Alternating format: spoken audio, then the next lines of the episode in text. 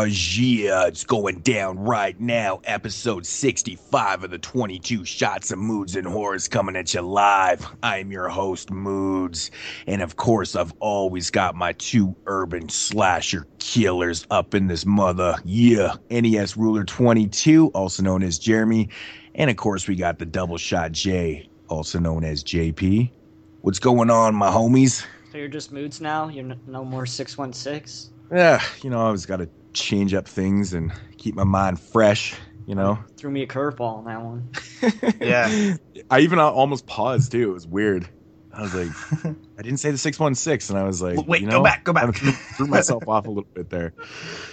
Yeah, so what's going on, guys? You know, Friday morning. I think we're all tired. Been up for way too long already. What is going on? Oh yeah, dude. It's called Um, Children. I know it's just Yeah, one of those days where it seems like all of us is just like we've been up too long, and I don't know. Yeah, you know what? It is. It is children, man. Just terrible, terrible sleep last night, man. What do you- Speaking of children, uh, Chris, Chris Lax, he messaged me to send me his top ten list for the year. By the way, let me plug that real quick. Guys, send me your top ten list for the year. We're gonna incorporate it into the final show. Everybody's list. It's gonna be really cool. So do that. Uh, but Chris, he sent me a list, and we got the chit chat, and, and I was like, you know, uh, we he was telling me he wants to get back more involved again and stuff, and then he was like, but I got a kid due in ten weeks, so I don't know if I'm gonna be able to. and I was like, probably not, because he was like, yeah, I just planned on getting back involved and stuff, and then like I hopefully the kid won't ta- you know take up too much time. Oh, yeah. No, time it, it's all. it's more than a full time job, man. I know, it's more especially exhausting when than it's a having a, real baby. physical job. Yeah, big time. He's big gonna time. be effed. but Oh, you yeah. know, I told I- him congratulations and stuff. And, you know, you'll you'll find you'll find your way back. You'll get a routine and a groove in your life, and you'll be able to come back and stuff. But congrats to him on that. Yeah, that's good though. Yeah, I mean, right now you you want to get all back involved in everything, and then bam, out comes the little one. Yeah, you just there's no going back. No, be busy. But yeah, guys, what's going on, man? You know, back to the single film format this week, and you know, we were just saying that uh, before the show. Um, it really does allow you to kind of branch out and watch random things. You guys liking that? I'm like I said, I'm still bummed out. I'm still bummed out about uh, you know Italian month ending because you know it's my thing. You know, Yeah, you know, I am too because I really did have a lot of fun on Italian month. But I I got to be honest, like. It's been so long since we've watched one film in a week, dude. I mean, look, we're going back. This is our sixth week in a row, six six week in a row, I think, because we did Tales from the Crypt, the awful Halloween show, and then the four other ones. You know, this is like our seventh week in a row, I think. And you know, we every if you think about that, Tales from the Crypt. Yeah, granted, it wasn't you know four movies, but it was you know six episodes of something that. Uh, you know, it didn't take too long, but right after that, four movies, three movies, three movies, three movies, three movies. And Mm. this is like the first time where I watched the movie and I was like, wow, I have a million hours of free time right now to watch other movies. So, yeah, and, and, and you know to boot, it was also super short. You know, so it just like flew Which by. is I a think good was, thing. yeah. I think it was only 79 minutes. Yeah, yeah. That You movie's know, boring. uh, just to let everyone know, you know, of course, Jeremy does that all the time. if you didn't read the, uh, yeah, Stop you didn't doing read that. the, Stop uh, spoiling your review. I'm sorry, but I'm I just can't control myself when a movie's bad. Well, you it's like Jeremy, you know, flash back a few days where me and Moods are chilling in the chat, and Jeremy's like, Yeah. "Well, that movie was boring." Instantly, when I go into the movie now, uh, either I'm gonna like it a lot, But then you say then you bitch at me that I don't I usually don't give my my commentary when I'm Yeah, but- watching it. So it's like what the fuck do you want? okay, well, that's not point, really a good point. commentary. That's Wait, just like that's- a bona fide like reaction to it. It's like, well, that fucking sucked. Yeah, you're not. You didn't don't say it fucking like sucked. you I don't- said it was boring. you, you don't like comment like midway through the movie like uh, these chicks are really dirty or something like that. You're just like it's boring. Yeah. It's. So on that note, yes, we are doing Bound to Vengeance, the uh, Scream Factory IFC release uh, from 2015 here as the main review, and yeah, so minor spoilers right there. but I totally know what you guys mean though, like you know, like short film, or I know what you mean, JP. Like I watched the film and I was like, wow, you know, I watched it last night, and then I watched three films after it. yeah, That's You know, Well, that's why you're it- fucking tired. no, I'm tired because I didn't get any fucking sleep, man. Because you were up Like, watching three fucking movies. No, I usually, you know, if I go, I go to bed relatively the same time, and but just kid was up super super early, and you know, just out of the ordinary, so whatever. But uh, yeah, I don't know, short film definitely is not as you know time consuming as uh, you know these three and four films that we usually do. But yeah, and some of those Italian films are longer too. You A little like bit, The yeah. Argento ones, Yeah. like all of those were long. Yeah. But the other ones weren't long. Yeah, that's true. Like the Save films were long. yeah, those were relatively normal lengths. The church was pretty long. the church was too long. Yeah, yeah, that's the one gripe I got with the film. But yeah, so Jeremy, what else is what going was on? the one grape you had with the church? It's confusing. I was gonna say, he- didn't understand he a fucking thing. say it's boring. Oh, Boring. Didn't. Yeah. Didn't yeah, it's, understand it's pretty anything. boring too. Just like this week's movie. okay. All right. So, what else did you guys do? Or, Well, you know what? I, okay, well, I'll, I'll tell this story that happened to me yesterday. So, before I Well, went to go that's the last up, time we'll be getting any of these movies. Yeah, I don't know what the. Fu- uh, I mean, I'm still gonna, I'm still gonna email him, just be like, dude, you know, come on. Um, you but might anyways, not know he's new. You know. well that's the thing right it just seemed way odd to do this but um but anyway so i i'm heading to pick up the boy from school and i check the mail and i get this uh post office notice and it's like you know you got uh you know a, a package at the post office and it's a cod um and i'm like What's what COD? f- uh cash on demand or collect on demand or whatever. So you got to pay to pick up this package right?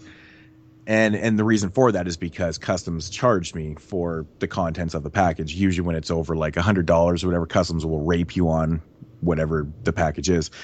And anyways so i'm looking at this fucking note and i'm going okay this is weird because i'm not expecting anything from the us and it has to be you know international package so anyways i pick him up and i get to the post office and i'm like okay i'm picking up this. And she's like okay yeah. And she pulls out this like relatively small box right? And i'm like what the fuck? And i'm looking at this and the first thing i notice is like the contents is worth $130 they wrote on the uh on the slip. $130 i'm like what the shit? I'm like who's this from? She's like uh olive films. And i'm like oh my god really so basically They what better the have been able was- to fit hundred films in that damn box. yeah so i so i i pay for it which i might add was $26 right and i'm like just shaking my head as i'm walking out of this place going fuck and the people out there that don't know we do get screeners from all the films and we generally don't have to pay for them you know Yeah, because that's kind of anyways, the I- point, right? Yeah, so I open up You could have pretty much just bought them for that price exactly so and so i open up and the got them on package time. Yeah, uh, yeah, exactly, right. And so I open up the package and there's four Blu-rays in there. And then I just like instantly start laughing. I'm like, what the fuck? Like, why did they put the total on here is $130? Because the retail's thirty dollars. But still, even times four, that's 120. Yeah. So I don't know where the 130 comes from anyways. But anyways, these are the the slash man cuts. labor, of course. And they were Shipping or something. you know these things were selling for like 12 13 bucks 14 bucks or whatever so i was like really really confused. I'm just like what the fuck? So i'm kind of laughing at this. I'm like 26 bucks not gonna review these movies? I'm like what the fuck? So this is a new one. I mean i've had quite a few packages never had to pay for you know That's the most expensive free stuff you've ever got. but yeah four blu-rays for 26 bucks. I'm like holy shit man. So i'm just like yikes yikes. So I, I kind of shook it off and laughed about it after, and I was like, okay, well, whatever. Um, but uh, yeah, I, I think I am gonna new, uh, you know, email the new uh, PR guy because Yeah, you know, just kind of let him know, hey, buddy, that. you know, just to let you know, if you're gonna uh, ship something up that's not marked as a gift, and you're gonna put the, you know, the retail price in there, try to downgrade it a little bit, keep it under a hundred bucks. So custom, soon as they see anything over a hundred, they just ding you. And this is like, it was like the carrier was like six dollars or something, and like the GST and PST and stuff was like the rest of the money. It was like twenty bucks worth. So that's why it was like 26, 27. I'm like, man, Canadian taxes are just stupid. But I'm like, hey, buddy, this is. I'm going to show him the picture too and be like, this is what I had to pay, dude. just But- to let you know. So, a little background on that. Olive Films is the first company, the first distribution company that I got involved with in terms of receiving screeners. They were ran by a person, their PR department was ran by a person named Lisa. She eventually moved on to, what'd she do, Jeremy? the Chicago International Film Festival. Okay, so Yeah. she moved on to bigger and better things. Then this chick named Jacqueline came in. For some reason, we we couldn't really get like we, me and Mood still hasn't got our slasher video titles. Well, now he did, obviously, because Yeah. he paid for them. Uh, Essentially, yeah. but so I still haven't got mine or whatever, and I didn't know what was up with this Jacqueline chick. I messaged her like a bunch of times. She never responded to me. Yeah, Uh, that was Then it turns out that she was in the process of leaving, so it makes sense why she never responded. We got this new guy coming in. We all talked to him, welcomed him, and stuff like that. And he finally sent out uh, moods and mine uh, s- slasher video titles, but he did it in a way where he probably he might have never even shipped stuff that way before, you know? Because I remember when I Yeah. first did it, I was confused too. So he might he just might not have known. He was like, uh, he probably he might have thought he didn't want to get in trouble or something. So he wrote Mhm. like a he hide like he did he. There's a million things he probably could have not known and considered and stuff. So probably just email him and be like, yeah, dude, I, I don't know if you know exactly um, how this works or whatever, but I'm pretty much paying for these at this point if if they're over a hundred dollars mark, you know. you know, it wouldn't have been that big of a deal if it was like seven or eight bucks, you know, but like Mhm. 26, man, it's like, it's kind of getting to that territory where it's like, I was so mad I was laughing. Bend You know, I over and at that just put point, it I'm in. like, like, fuck, man. Like, ugh, I don't know. But it is what it is, man. So, got a couple more films I got to review. So, not that big of a deal. didn't even get the good ones. Well, no, I, I, I love Killer Workout. I know, man. but you didn't get fucking Trashology or Cinco de Mayo. Oh, I never, I never asked for any of those. Oh, come on, man. No, I already have them all. You know, I think Alright. those are the three that I got: Cinco de Mayo, I have all those Trashology, movies. and Killer Workout. That's what I have got. all those original slasher video releases on DVD, and then Oh. I was like, I don't need the new releases; they're going to be no different. so I'm, I'm gonna buy the only all difference the is actually other line though, because I actually I I'll, I'll be OCD about it, and I'll be pissed if I don't have the whole line, you know. So I'm just Mm. Yeah. gonna buy them. I'm gonna say screw it. yeah, yeah. Well, they're cheap down there too, though. You know, Yeah, they're like nine bucks or something. yeah, they're relatively cheap. Yeah. So, anything exciting happened to you guys today? Jer- or uh, JP? Anyone try to kill themselves in your hotel? Man, Uh, that's kind of grim. No, nobody did. Um, Better than getting your head chopped off. You know, I honestly just had a pretty good week, guys. Like, I, I everything was pretty smooth up until today at work, and you know, like I said, I had so much fun watching these movies. I, I knocked off five movies for 2015 this year. I'm pretty happy Yeah. about that. Uh, it's you know, I'm, I want to catch up because I am a little bit behind, like I am every year, and you know, I enjoyed I all five of them. I think all five of the ones that I watched for just you know on my own time. I I enjoyed all five of them. Some were better Yeah, than others, but I'm I'm actually starting to weed out the bad ones, and I'm just like trying to check out all the ones that have positive reviews. So uh, our, I think our list should be fun this year. I'm I'm really excited about that.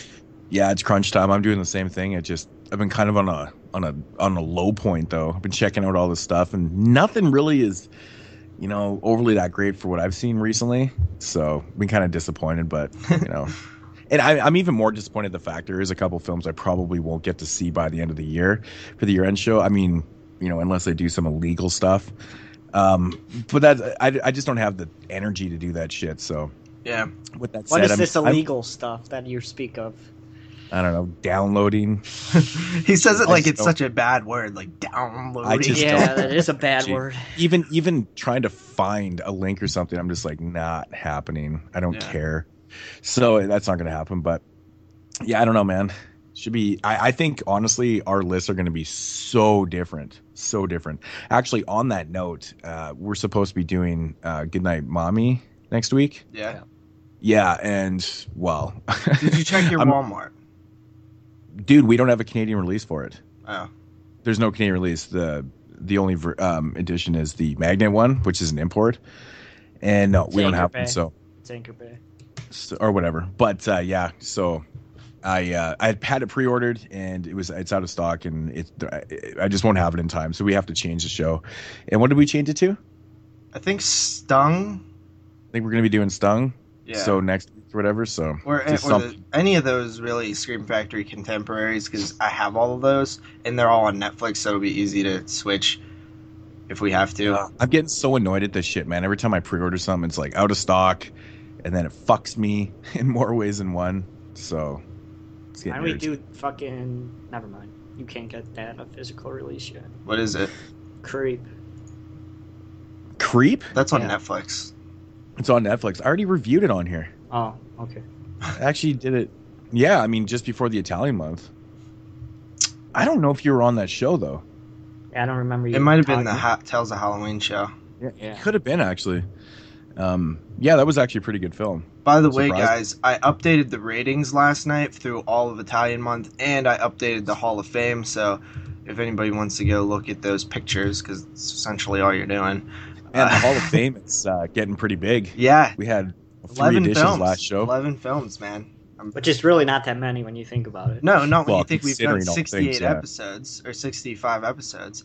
What? And you think that we didn't even get one until episode 27? Yeah, exactly. But I mean, what are the chances that we'll ever break that record? You know, three Hall of Famers in one episode. um, Pro- probably, Probably not going to happen good. again because probably unless it's in a top 10 show. Yeah. Top 10 of the like 2000 like what year had like oh, I guess by chance, yeah, Yeah. by chance. Because most likely, you know, you know, when we do multiple films, it's most likely in a franchise, and well, I mean, historically, fran- uh, franchise sequels don't do too well in the show. Most of them end up in the in the Hall, of Pain. The So- Hall of Pain. we actually You know, do so- you know interesting fact, we don't have any sequels in the Hall of Fame No, no sequels. unless you count Rob Zombie's remake of Halloween yeah. a sequel, which it's not, but you know. Definitely not a sequel. Yeah, we haven't had a Hall of Painter in a while. I know. We got to start watching some bad movies, guys. Well, it hasn't been that long. I mean, Children of the Corn spawned a couple.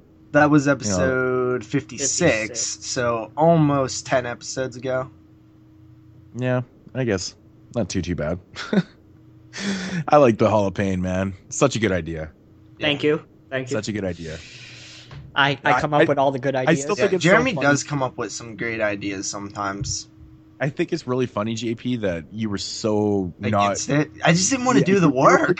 You're pretty against I like it. the I was like, idea. dude, I was just, funny. I'm not making. I even listened back to that clip and I was like, I'm, You dude, I'm not compli- fucking making a Hall of Pain. just not doing it. you know, you, you need that complimentary, you know, piece for the And I Hall. always laugh right? at the dude on the Facebook page is named Robert Payne, and I always fucking laugh whenever I see his name. You know, honestly, I think of that too. I think of Robert Payne too. I always laugh. I'll never That's be really- able to see Payne spelled P A Y N E again without thinking of like painful. yeah, this ah, that's so good, so good. Alrighty, man.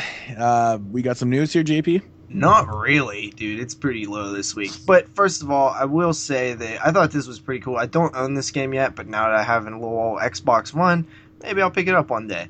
Uh, NetherRealm is doing another combat pack for Mortal Kombat X or Mortal Kombat 10. First, there was Jason and the Predator, and now there is uh, Leatherface and the Xenomorph. So you now have Leatherface, who looks okay. I wouldn't say he's the best Leatherface ever. And the Xenomorph looks pretty badass because I think it's like a Baraka version of the Xenomorph. So it's like it was the alien uh, face hugger that must have went into Baraka, and now he's like this badass Xenomorph Baraka type hybrid. So that that's pretty cool. I mean, dude, I love that they're putting all these horror characters in that Mortal Kombat game because it seems like something that should have happened forever ago. Because seriously, it's like the exact type of get like they're killers and they're like badass like guys and it's a fighting game with a lot of blood and fatalities and stuff. It just seems like a perfect marriage. Fatality. It really kind of does. It's a good idea. Yeah, yeah, no, it is, and and I like that they're going out and getting the rights to these things because I remember when Mortal Kombat Nine came out, they had Freddy in there, and everybody was like, "That's so cool." But Warner But it was Brothers, shitty Freddy. it was, and he had two gloves, Yeah. glove hands, which was stupid Yeah. as well. But it, you know, it was Warner Brothers who owned the Mortal Kombat games, and then it was Warner Brothers It's who prob- owned Freddy, so it made sense. But now they got Leatherface in there, which I I'm almost damn sure it's not owned by Warner Brothers. It's MGM, I'm pretty sure. Yeah, and that's the thing. It's got to be costing them quite a bit to license out these Yeah, but- characters. You would think, man, like this game is probably going to cost them a shitload. So, but then again, uh, it'll probably do really well on the I on the think market too, though. I think, I think it it'll sell be really well. A goddamn injustice if the, they don't put Pinhead in there, man. With Yeah, all the what- chains and shit. But that's the thing, though. It's all about acquiring the licensing rights, right? Mhm. Yeah, but that's too similar to fucking Scorpion, so I don't see them fucking. That would know, be the I mean, perfect fight. They can only they can only do what they can do. I mean, I'm sure there is a minor budget on this too. Who knows what they're spending on these? Yeah, but you know, besides that, they did bring back Smoke and the fat drunken guy too. I don't know his name. Gorgo, Gorgo. Is that The it? fat. Yeah, it's Gorgo. The guy with the four arms. No, that's Goro. Oh, The drunken. He's like the dr- like the. Drunk. Is it like Elgar Allan Poe? fuck you, fucking cocksucker motherfucker. Elgar. oh my god, I'll never get over it, man. Actually, as a matter of fact, nobody else can either, man. Fucking Jokester. Elgar. Why Yeah. don't you give me a fucking point for that, man? Give me a point. I just like the fact that you were totally so butthurt that you didn't get a point for it. Yeah, he was like, "Oh fuck you, JP," Yeah, fuck It's so good. That was like my and I'm like, favorite "No, you're not getting a point would for you get that." a part? You could have called him fucking Frank, and you're like, whoa, whoa, whoa. Uh, whatever. All right. So next up is some Friday the Thirteenth news, Mwah. and uh, apparently the 13th they no. got rid of the writer who was on. So they got rid of the writers. We knew that. Now they they announced a new writer, which is Aaron Guzikowski, who did Prisoners. Hi, Aaron. And he wrote the Pr- Prisoners film. I don't know what that is, and he's currently writing the remake of Universal's The Wolfman. But no, but no longer also, and this was actually kind of sad to me. David Bruckner is no longer attached. He was going to be the director. hmm So the reason I'm sad about that is because everything that I heard from Bruckner and gonna Bruckner's friends said Yeah. that you know like AJ Bowen like loves Friday the Thirteenth Part Four, and he's like, if you mess this up, I'll kill you because they're they're good friends, you know. So I felt like he really had the fans in mind, and maybe that's why they got rid of him. Um, and I think they're really because originally it was supposed to be like set in the '80s, and it was going to be like a callback, but now I guess they want to do it. They, see, they don't really say, but I, my idea is they're probably going to want to do it more contemporary, like normal type shit, shit again. And It's gonna come fucking. It's gonna come full circle, and then it's gonna end up being the found footage idea. Could you imagine? After all these developments of the Friday the Thirteenth, found footage, blah blah blah, and all this shit's been thrown out the window, it's just gonna it's gonna resort right back to that. Could you imagine? And it's gonna be like Ti West directing. yeah.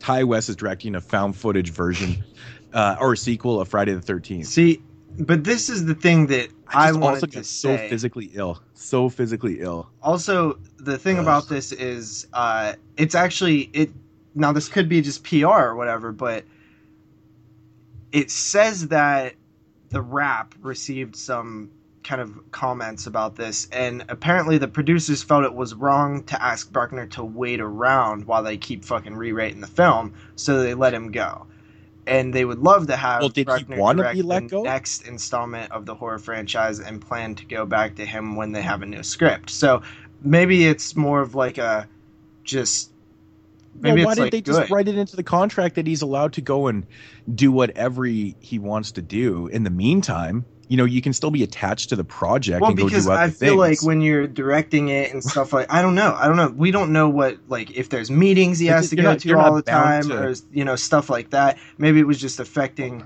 his life too much. I don't know if it was Bruckner who wanted to leave, Yeah, or you know, maybe, I, I don't know seems- the details to that type of stuff. Yeah, that seems a little ridiculous, though. There, there has to be more to it than that. They just probably Also, want to start fresh again. Who fucking knows with this stuff, man? yeah, it's Man, this honestly Friday the 13th news is like- dude. It, it- dude, It's it's gonna in circles. All it's doing is going in circles, and then yeah, eventually it's going to come out, and, and it's just going to be no, it's going to be fucking found footage film.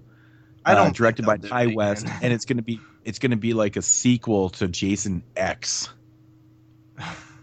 I don't think Ti West would do that. It's just going to be the most incoherent piece of fucking shit ever. Ooh, Zach's gonna get all butthurt now. You know, who knows? But I mean, this is crazy though, right?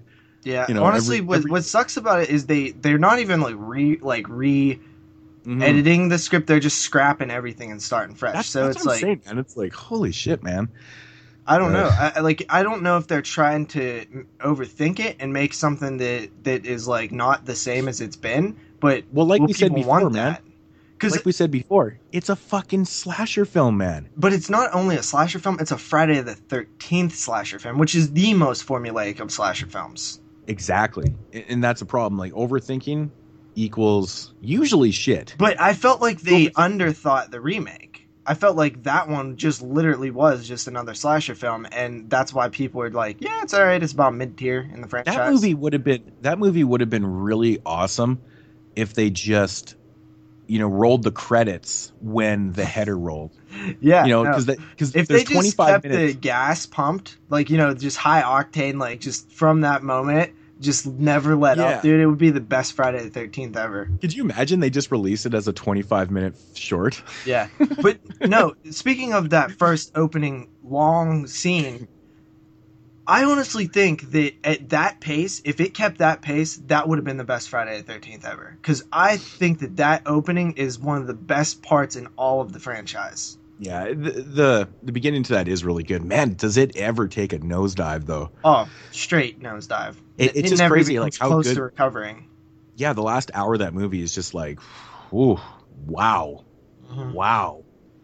You know, they just they went full on retard in the last hour. you that never movie. go full retard. You never go full retard. You You never go don't. back. You just don't do that, and that's what happens, man. You end up with you know the last hour of the remake. So the current release date is January thirteenth, 2017. But I'm I'm almost to the point, guys, where unless unless from now? it's unless it is good, well, not really. It's like a year. and a month. I love that 2017. My God.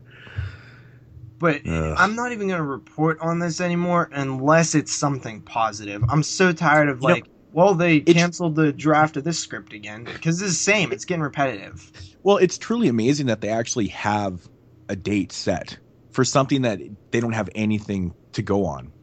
You know, oh, this is you know, it's going to materialize in the next few months. And January 2017, yeah, we'll be dropping it. Well, a year is like such Like a how- long time to make a Friday the Thirteenth film. Just make it. But- Well, you got to remember though, man, it's like you know the first week of December, right? It's only 12 months away until January, right? yeah, And they got nothing. They got nothing. But it's funny that they actually have that date though. Like I mean, they just they keep scrapping everything. Yeah. Well, the, that, that's how They- it usually starts when they delay. The first thing they say is like, we're no retard." longer we're no longer releasing this film in March of 2016. It's now January 2017. it's not going to happen, man. It's not going to happen. Well, you know, it's getting it's well, getting just as ridiculous as this Halloween stupid- thing too. what's stupid? I mean, they're scrapping that shit and ugh. yeah, well, that actually bummed me out too because I liked where they was going with that. But the thing with the Friday the 13th that makes it interesting is that if you remember when this first happened, uh, they got the ri- uh, fucking Paramount got the rights back. They had five years to make a Friday the 13th, so like yeah, they need to actually make one soon because it's like going on three. It's gonna be like three years by the time the 2017 and- rolls around. and that's and that's part of the problem though too, because now they're kind of strapped for time. You know, it's getting to the point where they have to get it out, and it's going to turn into Hellraiser Revelations. You know, Oh my god! If it because they made they made that movie just to just to hold on to the rights. yeah, but that know? was like literally like a Well, I mean, I'm just saying it's, it's essentially. I'm just saying it's essentially the same thing, right? Yeah. They made the movie to hold on to the rights, and that's essentially well, what they got to do that's here. what needs to happen. Maybe they need to rush out a Friday the 13th like all of the other ones throughout history. hmm yeah, I mean, shit. So yeah, let's move on because I, I frankly I just don't even give. Well, they just weren't overthinking them in the '80s, man. They just weren't overthinking them, Yeah. you know. So that's the that's the plus, you know. All right, so a little update on Trick or Treat. If you guys remember in 2013, it was announced that Michael Dougherty would be returning to the Trick or Treat film series, which is no, not even a series right now, it's just one film. And uh, then he announced that he was doing Krampus, so Trick or Treat got put on the back burner. Uh, Michael Dougherty's Krampus, I believe, is in theaters right now, so check it out maybe. And uh, yeah, this this he just gave a little update. He's like, "Yeah, Trick or Treat 2. I have a really rough outline at the moment. My hope is to turn my attention back to Sam and Halloween. So yeah, fingers crossed." hmm So now I guess after he got done with his Krampus, he's finally gonna start on Trick or Treat 2. Which, come on, Yeah, I I actually was reading like a little bit of uh you know the the new Krampus film in the latest Rue Morgue magazine. It's got Krampus on the cover, and I just read like the first couple lines, and it just kind of reminded me of something I'd completely forgot about the original uh, Trick or Treat film. Uh, you know how like the film was made, you know, a couple years before it was released and stuff. Yeah. And, uh, the uh, the company who who released it again? I think it was the Weinstein's Weinstein's or something Dimension. anyways the original like you know because the movie suffered from like a lot of cuts and you know it had to change things and stuff because they were pissed off at the original cut of the film because it had like an abundance of you know uh, you know kids getting killed and killer kids and you know vice versa and things like it that was And- Warner Brothers. yeah and so they made them you know cut out a bunch of stuff and kind of reorganized the film and then eventually got released a couple years later like way after and you know I'm, i always thought you know because i completely forgot i was thinking about this this morning i was like you know i wonder what that cut was like you know because this version that we know of you know this essential i guess it's not a director's cut it's like almost like a forced cut of the film Hmm. is really fucking good. It's really good, but I'm wondering what the other version was like. If they had to cut out a bunch of the violent stuff with the kids and you know? Did it I say that in the magazine? That there Yeah, was a lot literally of does. Yeah, there was a lot of stuff that was Hmm. cut out. They they made him change stuff. Because I've heard Um, him to- talk due- on podcasts and stuff a few times, and I've never heard him mention the cuts. I've only heard Yeah. him mention that it did bad at test screenings, and they didn't know how Okay. to release it. So I'll, they ju- I'll just I'll just really I'll just read like the the minor like one line here. It says Warner Brothers didn't take kindly to all the killing of kids and killer kids and forced numerous numerous re-edits on the filmmakers before uh, shuffling the movie out in a direct to DVD release years after the completion.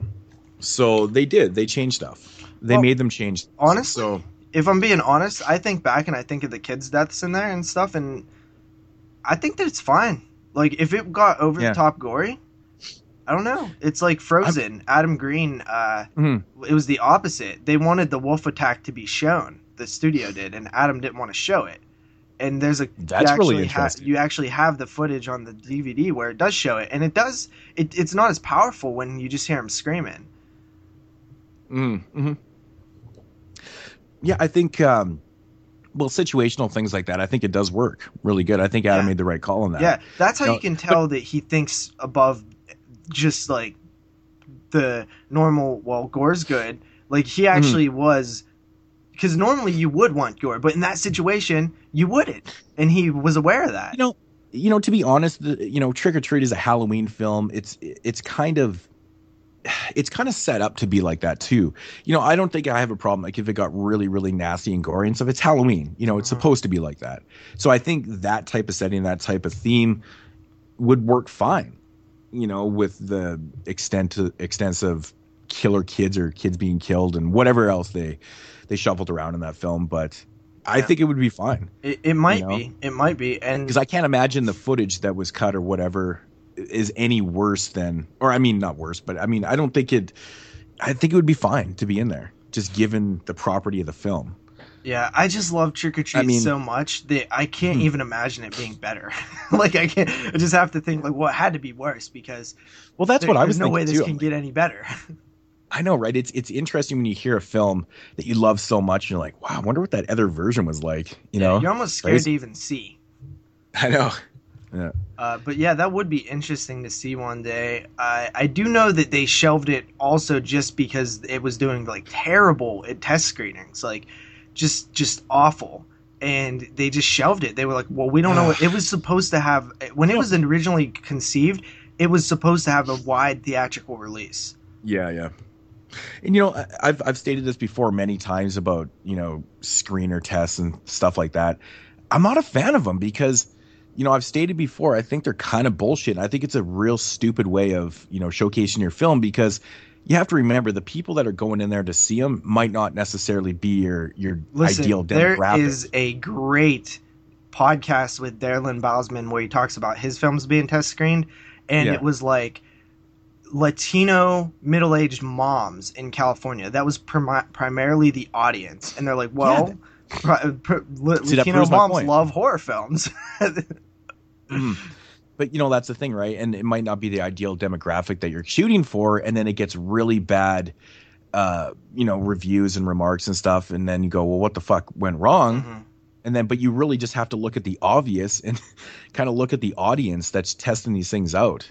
It's I kind mean, of just really, how if, the if you brought in if you brought in 150 horror fans, like genre fans, and you put them into this thing, I bet you'd probably get a little more It's too much. you know on yeah i mean i mean i'd be i'd be happy to go but i mean you get a little more honest feedback you know yeah, i think but it'd the be a way little- they're looking at it though, dude, is they don't want those people there because they want to see what it's going to do to regular America, not to the hardcores. They already have their money. They want to get middle America's money, regular America, and that's why they're bringing these stupid. But it's honestly th- they It really way doesn't. too heavy on those test screenings. Like the game has changed, dude. Like test Yeah. screenings are a huge thing when when making the film. Like you always have to Mm. go through the test screenings, and there's always notes after the test screening. You always have to I have- change stuff, re-edit stuff. i have respect for those directors that just won't do them they're just like yeah, which aren't a man. lot. Which aren't a lot. There's barely know- that barely ever happens anymore because you know it's like this is the movie i made i don't give a fuck if you dislike it or if you like it whatever this is my art this is what i'm putting out yeah. so go fuck yourself Uh, which you know and what are the things that happen though? They walk away from the project, which the movie still gets released. This is like Joe Lynch, right? When he was on Knights of Badassdom, they kept wanting to yeah yeah get it. They own the project. They own Yeah. the project, so he has to walk away, and then they release whatever cut they want of the film, and he like has no association with the film anymore. Pretty much disowns it, and then so what? Like that's why it's so hard to stand up and say no, I'm not doing anything because you did. What, what happens in the end? They release the film anyway.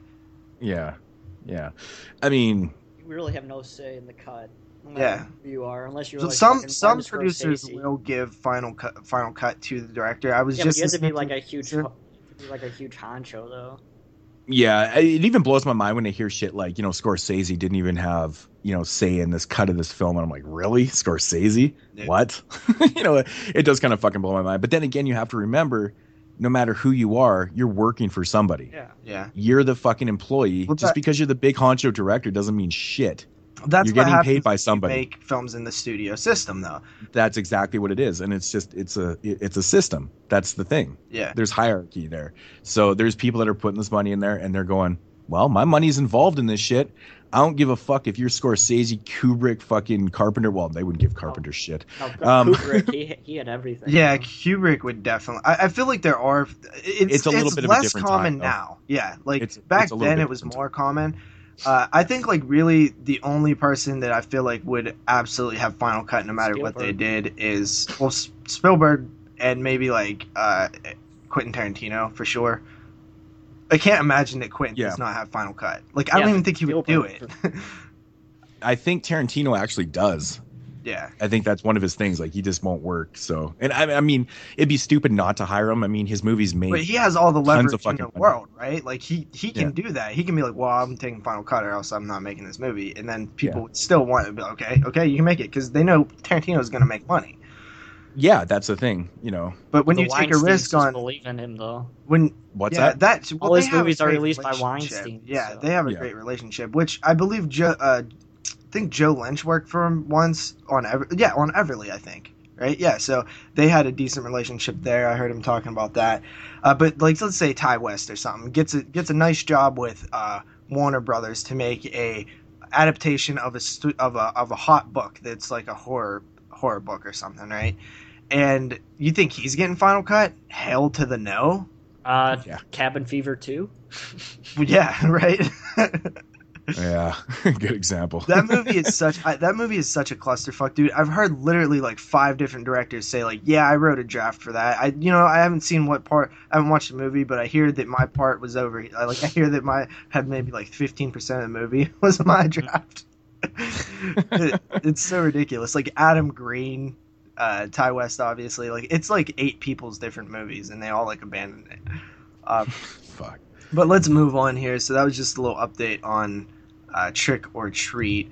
Then we have a little update on The Serpent and the Rainbow. Apparently, it's been pushed back from its original release date, and it's now been delayed and will release, I think, a month later. It was set for January. Now it's February 23rd of 2016. I wonder if they're gonna do some kind of uh, new feature, like a something for Wes Craven or I don't know what other reason Uh, what they they're doing. to delay it. Yeah, unless Yeah. they're doing like a retrospective. I would assume that. Yeah, I, I was thinking it was like some kind of dedication featurette on there or something like that, or I had heard you know, just the reason something that it, considering it's the last one that they're gonna do. because you remember originally it was supposed to come out right with People Under the Stairs and Shocker. Yeah, yeah. I heard that they Mhm. delayed it because Wes Craven wasn't able to commit to the special features that they they had lined up because he was getting sick around that time. Yeah. So then they delayed it like by a lot until like January, I believe. But see, I did hear when they had it for January that somebody asked like, "Are you guys going to do a retrospect on Wes Craven?" They said, "Unfortunately, no. We don't have the time or the or the you know means to do it or whatever." But now seeing it delayed, I do feel like they had to have been because they still haven't announced the special features either. So I feel like Yeah. the only reason that's it was why- delayed again is for more features. Mm-hmm. That's exactly why I thought that too, because they hadn't announced the feature. So I figured they were working on something on the lines of a dedication to Wes Craven or something like that. Because otherwise, there's no reason to to delay this again. which I have Which- mine pre-ordered, and that poster, that glorious poster, will be mine. Just saying. Nice. It will be mine. Oh, Oh, yes. It, will, be mine. Mine. I was at work the other day and we were talking about movies and uh, of course I work with a couple of young bucks. I was like, "You guys ever see uh, Wayne's World?" And they're like, "Oh my god, that's like the worst movie I ever seen." And I was like, "You motherfuckers, what the hell's How wrong?" could you say that? generation?" oh my god. They're like, "Yeah, we I- watched it like as a joke on our way to uh, a band tournament or something." I don't know. What? I don't know what band people do when they go places, but I just assume it's some kind of tournament. man, I I literally like fell off my seat in the theater watching that film. Dude, Yeah, that funny, was one of my favorite. Funny as both hell. those films was one of my favorites growing up in the '90s. Like me and my cousin would literally like reenact that movie all the time. Man, I one of my favorite parts in the film that I always remember in the theater because I was just howling was when they're when they're doing like the fake commercials on this on this, fuck dude I Pepsi. I'll never forget that shit. I was pissing myself laughing. It's so funny. Pepsi and fucking. How could you say that movie sucks? That's that's ridiculous. Yeah. It's like it's like the time I think I told the story on here. I was in uh I was in college in one of my I think I was in a law class actually. And I was sitting there waiting for class to start, and these two young kids, you know, of course, I'm quite a bit older than everyone else in the class, right? And these two young kids are talking about what they did on the weekend. He's like, "Oh yeah, yeah, Friday night, man, I was over at uh, I was over at Henry's place or whatever, and we we were drinking some beers, and we threw on this really really shitty horror film." And the guy's like, "Well, what'd you watch?" And he's like, "Oh, we threw on this fucking movie called Candyman." Ah, and I instantly started laughing. I was like, "Are you fucking kidding me?" I'm like, "You just called the movie shitty?" And he's like, "Yeah, I was. I mean, I, I meant did you mean like shitty, like as in good? You know, like so bad it's good." No, he's like, "No, it sucked." the day Can- the day Candyman gets a Blu-ray, I'm gonna be super stoked. I fucking laughed so. I was like, "Okay, man, read on, cool." You know, Oh, that's brutal. yeah, that is brutal. I It- mean, it if was- they just seen the ending, I would be like, okay, yeah, yeah.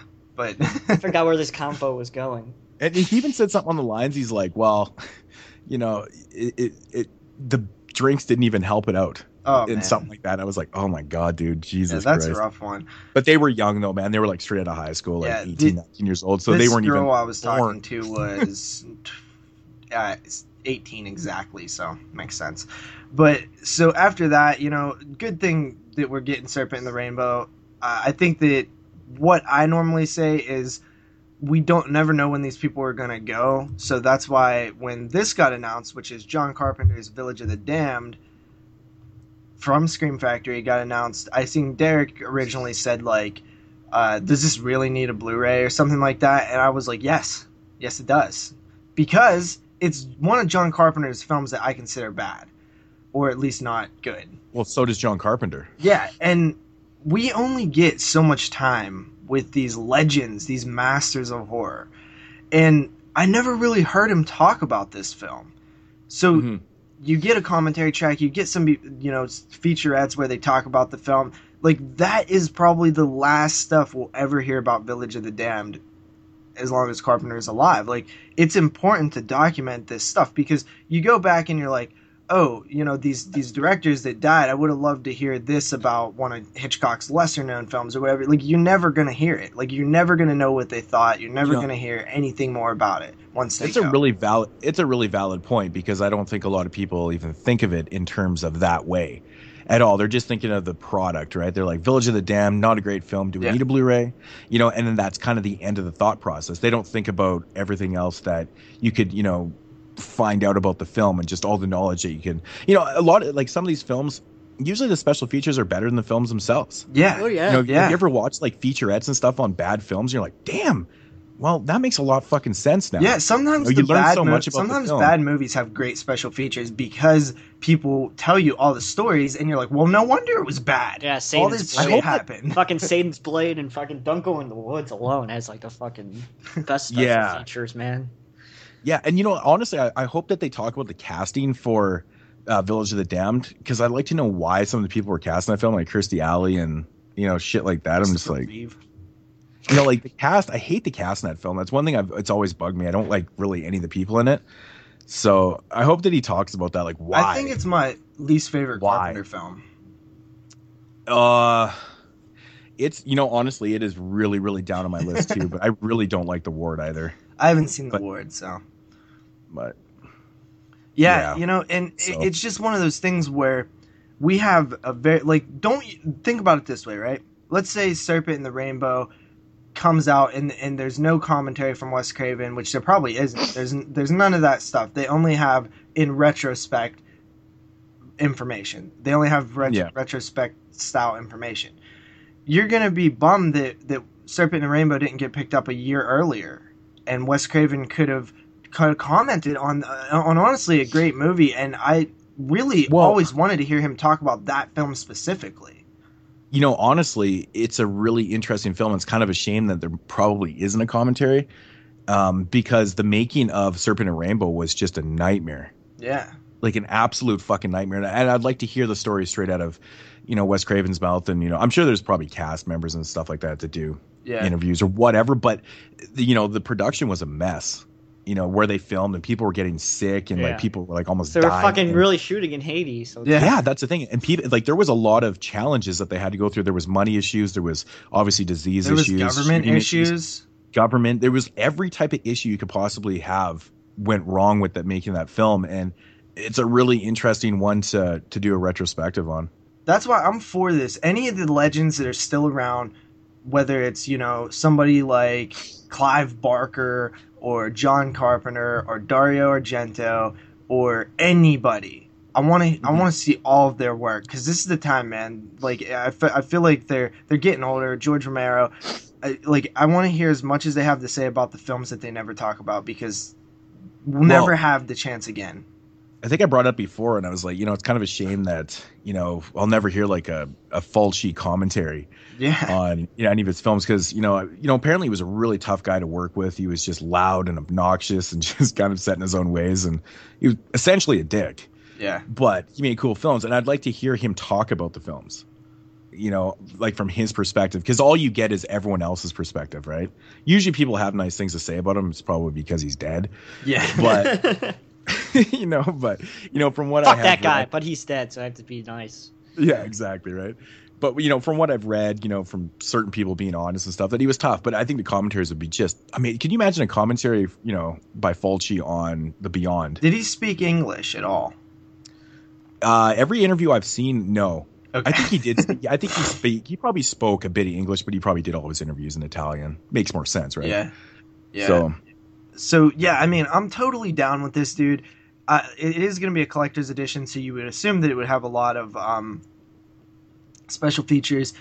I love that Scream Factory. you would assume. I, I love that Scream Factory really did, and they almost are like chronicling libraries of these masters like John Carpenter, Wes Craven, Stuart Gordon. Like they really are picking up every film that's available to them to pick up, and they're releasing them. And honestly, if you would just take this section of John Carpenter out of Scream Factory and you put it in a line, that's a great thing, dude. To see all Mhm. these special features on all of these Carpenter films. It's cool. I'm totally down with it. I know that it's not the best film in the world. If you're not a person who watches special features, then it's almost a pointless release for you. Yeah. But if you are somebody who who loves hearing Carpenter speak, loves hearing Craven speak, any of those guys, it's awesome, and I'm I'm excited for it. I, I was actually re- really excited when I seen it announced, especially after Craven died, because I was like, "There's another one we're gonna hear him talk about." I'm so nervous Mhm. right now about these guys dying. It's just making me nervous. I want to hear more from them. These guys are such interesting people. They Well, really are. you- I, I know we talked about it. What last episode, episode before about you know, you know, uh, Wes Craven doing TV, and then it ultimately was the death of him. You know, as a joking way, but then it all was Oh, because no. of John Carpenter announcing four TV projects that he's working on. I'm like, you know, that's just not really the best thing to be doing in 2015. Yeah. Well, guess who else announced TV stuff a few weeks before that? George Romero. I know, I know. I'm like, aren't what is going on here?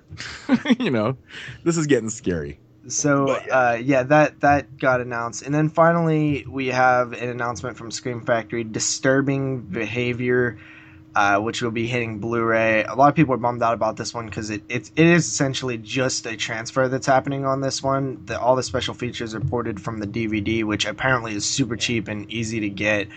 Uh, it's 1998, which I actually am a fan of n- 90s movies getting Blu-ray treatments because there's a lot of them that still don't have Blu-ray treatments.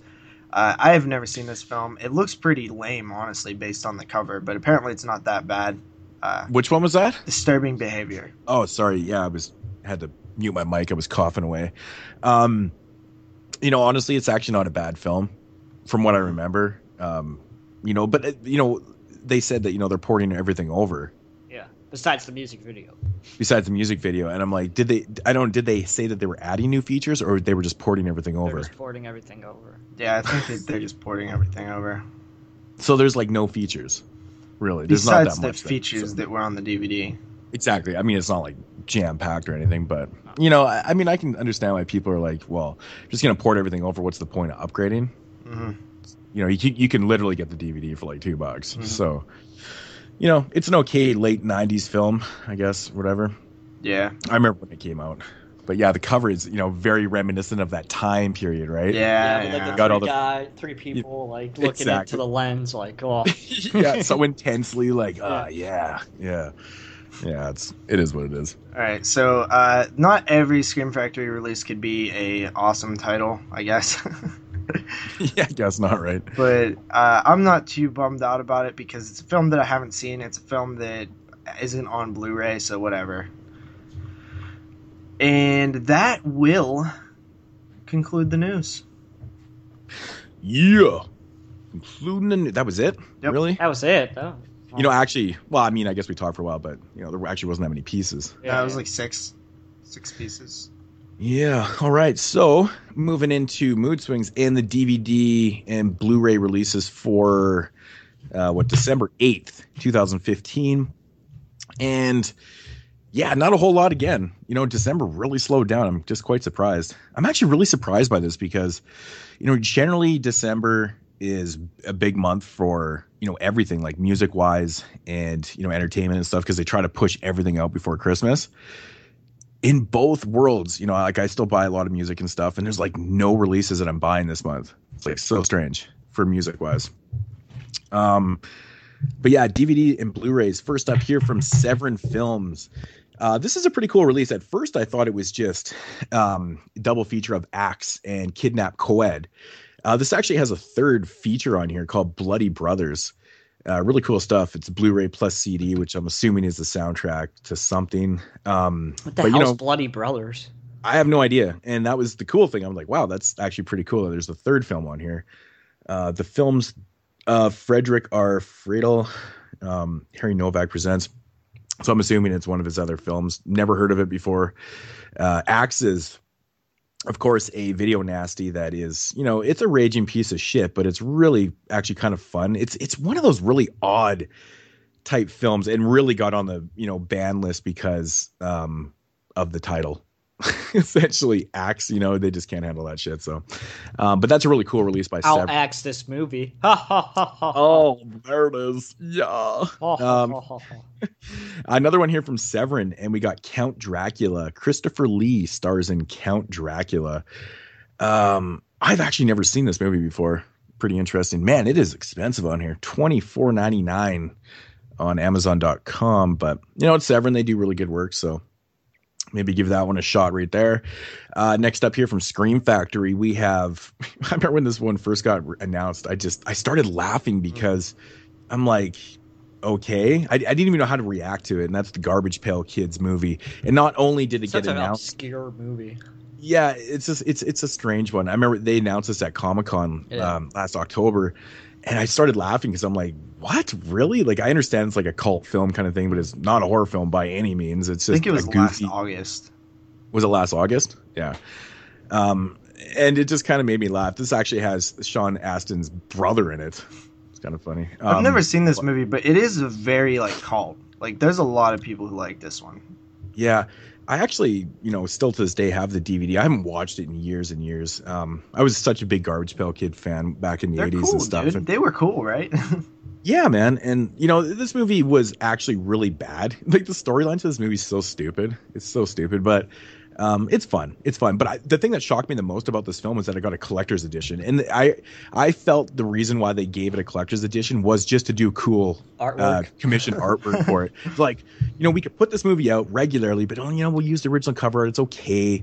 But we can also give it a collector's edition because we can commission some kick-ass art, and I think that's what they did. I, th- I like the art on. It's pretty cool. It's simple, but it's it's fun. Yeah, it's like, oh, let's track down Sean Astin's brother for a commentary track. yeah, they don't It's even like- call him by name. It's like, hey, you you guys find the number for Sean Ashton's brother yet?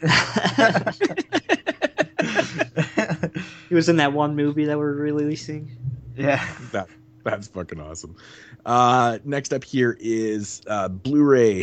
I think it's coming to Blu-ray. It must be on DVD too. But uh, Hannibal season three. Unfortunately, Hannibal was canceled in the middle of season three, so kind of an unfinished season, which is No, it, they. I think they already had it finished. They just announced oh, did- it's, it wasn't coming back for another season. oh they actually so this actually is the full third season then. Yeah. So they never aired that the second half of it then. no, they they continued airing the show after canceling it, which is so Oh, okay. weird to do because Yeah, normally you'd wait till the end. No, I- because wouldn't you think that would hurt your ratings to cancel it? No, I had I had no idea that they actually did that. Okay, that's cool. Well, at least you get a whole third yeah, season. and I out of the actually deal. hear it ends okay. Like it it, it ends appropriately to where you wouldn't need. Like, well, that's actually really good to know because now I want to grab the seasons so I can, you know, at least Should have grabbed the season one on fucking Black Friday. Did you get it too, Jeremy? Oh, Hell yeah. dude, it's such a good deal. It really is. Five five dollars for an entire season. On Yeah, Blu-ray. it's like- Thirteen it's still, like- episodes on Blu-ray. It's always like it's always nine. Oh, on Blu-ray. Yeah, I don't buy shit. five dollars. That's Um, incredible. It's always like nine bucks, but Yeah, yeah, I, I'm looking forward to checking out because everyone I've talked to said it's a really good show. So yeah, and I'm kind of got the uh the TV show bug right now. yeah. I really, you need really to start a podcast, maybe on Hannibal, because it's ended. It wouldn't take that long. What are you gonna fucking make a podcast for fucking every TV yeah, show? that's the plan. Like, uh, I think this every could be a thing. I think this could be a thing. Don't. I shouldn't be saying this out loud. JP, you're gonna have no Yes. fucking time to do anything. Yeah, well, I'm not gonna do them all at once. I'm gonna like take breaks from from and record and You binge. fucking still have eight years of X Files. Yeah, but that's like the big, big, long one. I'm talking about these other smaller ones that only lasted 40 episodes or whatever, you know? well, forty episodes. That's fucking. Yeah, but you can double up, dude. We, me and Kyle could record like- like four episodes of the X Files a night and still be done quicker than this show will be. Yeah. Well, we just never shut the fuck up though. Yeah. Kind of like right now. Moving along. Um yeah, knock knock uh coming out here from who's putting this out? Lionsgate? Yeah, Lionsgate's putting this out. You guys Um, gonna pick this up for the year end show? I feel like this is one we should probably see. uh. I don't know. It it really just depends on price. Wow. Yeah. The Blu-ray on Amazon.com is going for thirteen ninety nine. That's Good really price. pretty cheap, man. Um, yeah, I mean, I've heard that you know, like all Eli Roth films, there's always a mixed bag of reviews. I feel This like one's no mostly different. I've heard that it's okay. It's pretty good. Not not Yeah, great, just pretty good. I'm I'm just really curious to see. pretty, pretty good. I'm really curious to see like how similar it is to Death Game, you know, from 1977, because this is a, a remake of Death Game. Is it officially a remake of Death Game, or just like was that like the marketing, or they just s- like hope nobody would notice? I, I think they were kind of hoping that no one would kind of figure it out. That's what it seems to be. You know, like I, I, I broke that news to, I think it was Dave Z or someone, and they were like, what the fuck? And then people were kind of looking into it like, oh, yeah, it is supposed to be like a remake of Death Game from 1977. So I don't know how similar it is. They probably Hmm. just took the general idea and then kind of rolled and did his own thing. I don't know. But, um, but yeah, Knock Knock, really cheap. Pick it up. Uh, next up here from uh, Synapse Films is one that I've been really, really curious to check out, and it's called Thundercrack. Thunder crack. It's a great title, man. Uh, yeah, it's one that's been on a list for me to get forever. 40th Uh, two disc collector's edition. Yeah, yeah. this one I, I can't believe is you know coming up Blu-ray and stuff. I believe that Synapse actually had a DVD release of this before. Is this like a That's why- ghost film? Um, honestly, I don't really know a whole lot about it, but you know, me, I collect certain companies, and I had this one on a list to grab. Do you like Uh, that I don't- cover? I don't think it is a ghostly. I think it's like a um.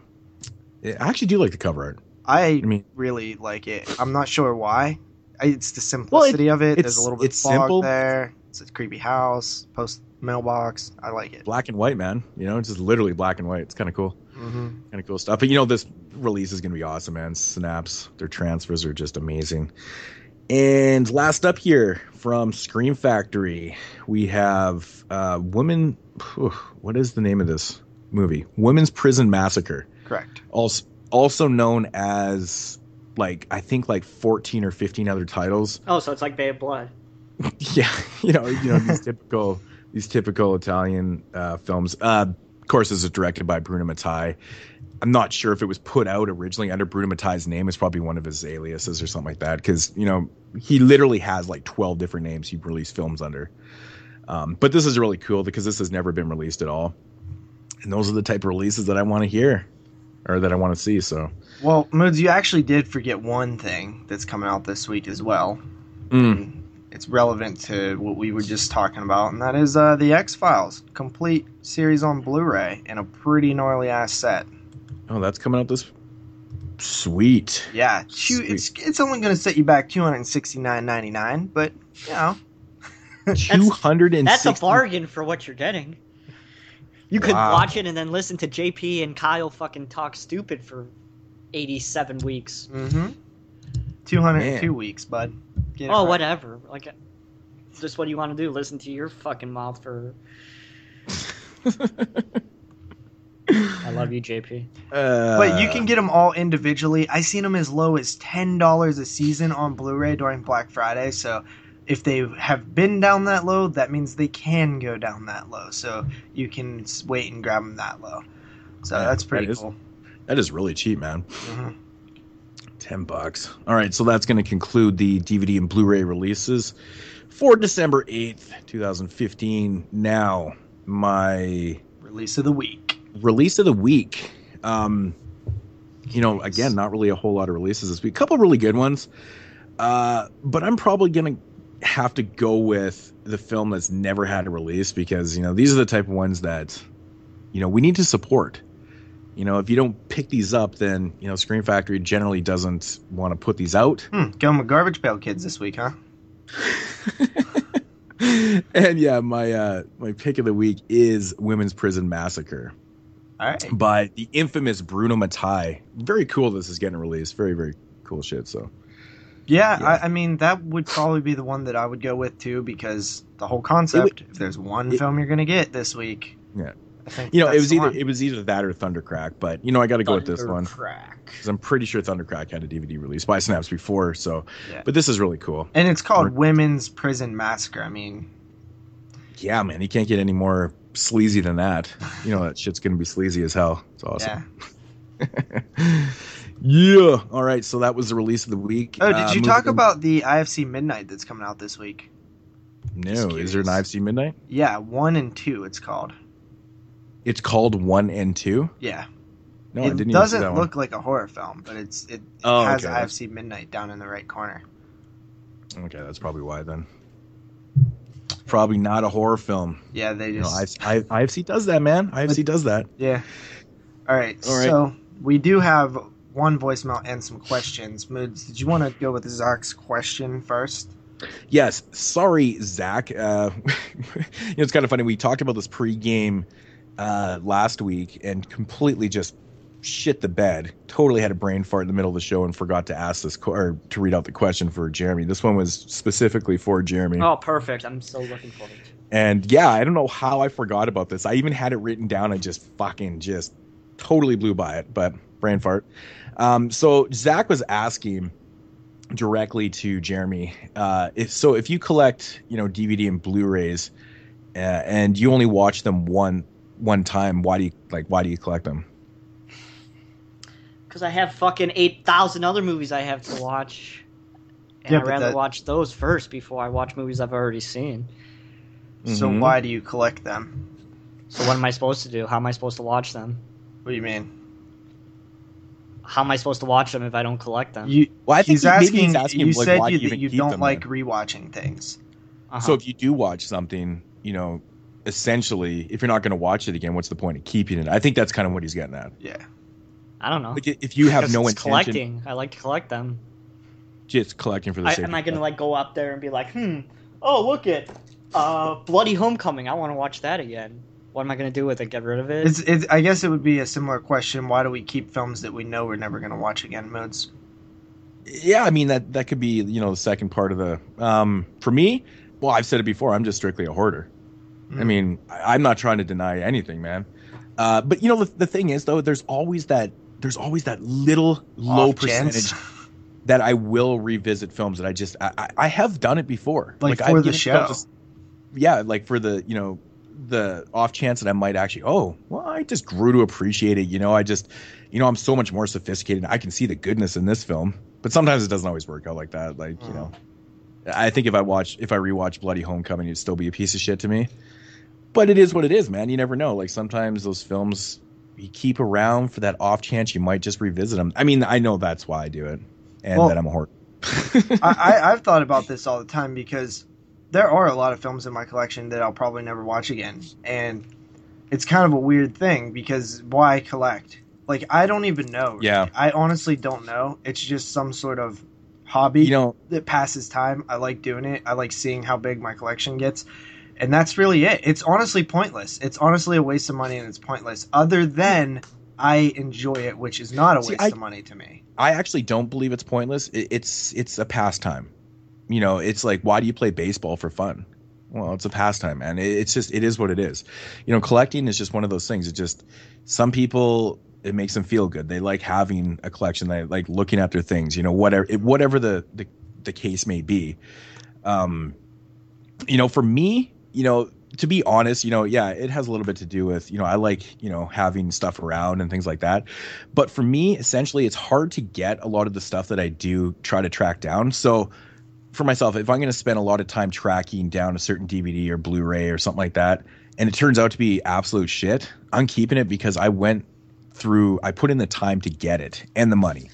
and I just right? like going out I'm just not going to get rid of it just because. And people are like, "Wow, you're never going to watch it." I'm like, you know what, man? It, it's different, man. You know, for somebody like Jeremy, like he's got disposable places to go and you know hunt and stuff. He can do it right in his backyard, where I can't.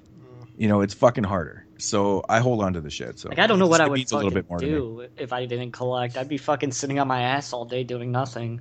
Well, that's one of the things that I mentioned in our conversation, Jeremy, is I I do it simply because it keeps me like sane. It's like my thing. That's my thing. I like collecting movies, I like watching movies. That's my hobby. And I think everybody needs a hobby or they go insane. So, that's mine. And it might be pointless to like the general public looking like why do you cuz I've been asked that before like why do you have all this stuff? It's like you're just wasting money. It's like yes, technically on that level I am wasting money, but if it makes me happy, then it's not wasting money to me because if if I wasn't happy, then that would be not utilizing my money properly to make myself happy. Mhm. At least I Yeah, got I something to show it. People fucking spend their money on stupid shit and then like they have nothing scratch to offs.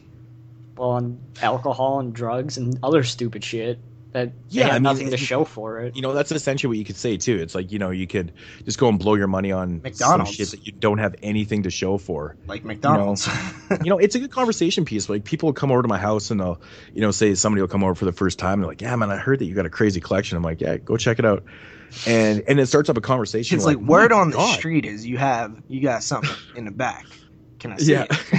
can, can I And see it? it's a good conversation piece because you know they'll come over and they're like, "Man, like where do you get all this stuff?" And I'm like, "I spent a lot of time on on my computer hunting shit down because you know." And they ask the question, the appropriate question, "Where do you get the stuff?" Because they know that there's not a lot of outlet media places See, to buy shit around are here. so different because when I when people see mine, they're like, "You're fucking retarded." Not me. People are like always like fascinated. They're like, "Oh, have you Nobody seen ever every? cares. Like, do you know every movie in your collection?" I was like, "Pretty much." But dude, like, I've had people just like, holy fuck, man! Like they go in there and they go, damn, dude, like what the fuck? Like holy shit, man! And that's a, that's a really interesting uh, reaction. I like when people do that. I'm just like, okay, you know, you're really actually legitimately astonished right now. you know, I mean, I'm sure deep down, maybe the odd person's thinking like, "You are fucking retarded." That's actually everybody in my family. My family completely doesn't condone anything I do. They hate the fact that I'm on YouTube. They hate the fact that I podcast. They hate the fact that I collect shit. Like I get in shit all the time from my parents, my sister, my fucking brother. Everyone is like, "Why are you so fucking retarded?" And I'm like, Yeah, they're Dude. like, why are you hanging out with two dudes on the I'm like, weekend podcasting? you know what? "See, everyone's different though. Like everyone's different. Like, you know, Shit, I this this fucking show will help me get a job. So Yeah, you know, it's I collect, I collect, uh, you know, I mean, I still collect music and stuff, and obviously movies and stuff, and everyone just ha- puts their money into different things. Like, you know, my mom can be a real cheap ass with certain things, but then when she wants something, she'll spend like ten thousand dollars. You know, but then I look at it and go, well, that's fucking retarded because I wouldn't do that. You know, but at the same time, it's it's relatable. You know, that's what she wants, so Yeah. that's what she goes and does, and this is what I do. And I try to explain that to her, and she's like, but they're just movies, and I'm like, yeah, so you spent fucking six hundred dollars per chair for your gazebo. You have fucking six of them. that's ridiculous. Like I would never fucking do that, man. Like you guys are so. I look at it, I'm just like retarded. You guys are retarded. you right? know and what I've though? said that to my parents, and even my dad even shakes his head sometimes. And I'm like, hey, this is what you do with your money. This is what I do. Just have respect. There's no, there's no better or worse, really. It's just Exactly. what do you enjoy? What makes you happy? And that makes Well, me, and that- it makes me happy, dude. It really does. I said to my I said to my mom, I was like, you know, you spent six hundred dollar per chair. One of those chairs, I just bought like hundred and twenty movies. You know, I yeah, got. a you know how many more to show hours of it than one entertainment fucking that You sit on that Yeah. chair for three hours and your ass is gonna hurt.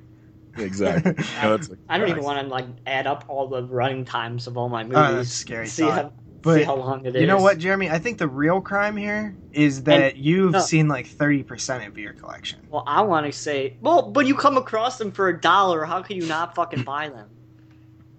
Well, I'm That- not I mean- saying- it does that. Well, you, you have them. Why? How can that you does not factor watch into them? it, man. If I was coming across shit Because like I'm fucking that, busy so and I just don't have time to fucking sit down and watch 80 movies a week like Moods does. Yeah, because moods, you're not busy.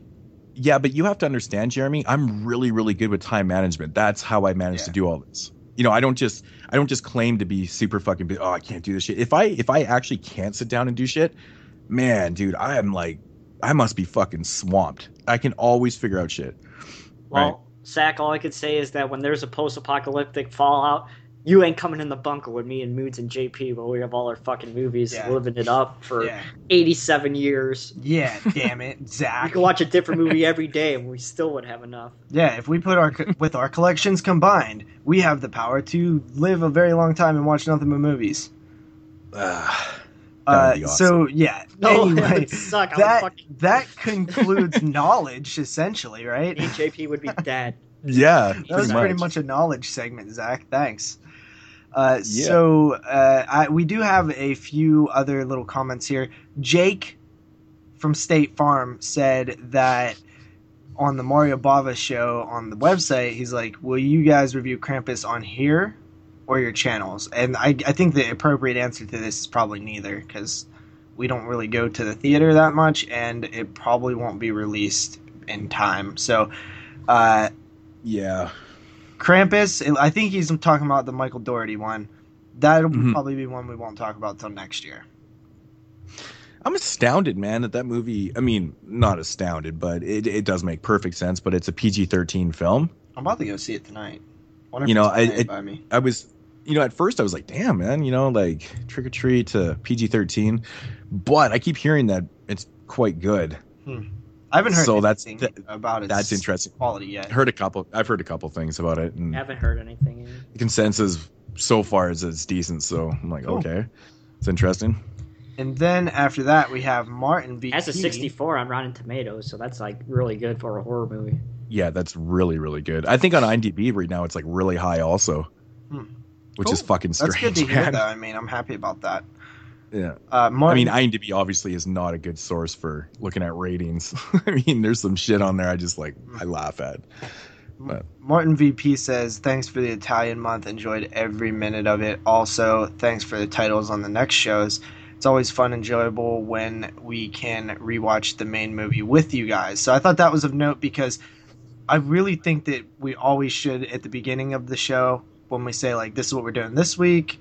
This is what we're doing next week. I think we should always let that let them know what our next show will be, just so they could watch it. Because I know that if I was listening to a podcast and they was doing Bound to Vengeance and they were just like, "Well, we're doing Bound to Vengeance," you know, welcome to episode sixty-five or whatever, I'd be like, "Uh, damn it, I'm not going to listen to the main review because I would have liked to watch that first.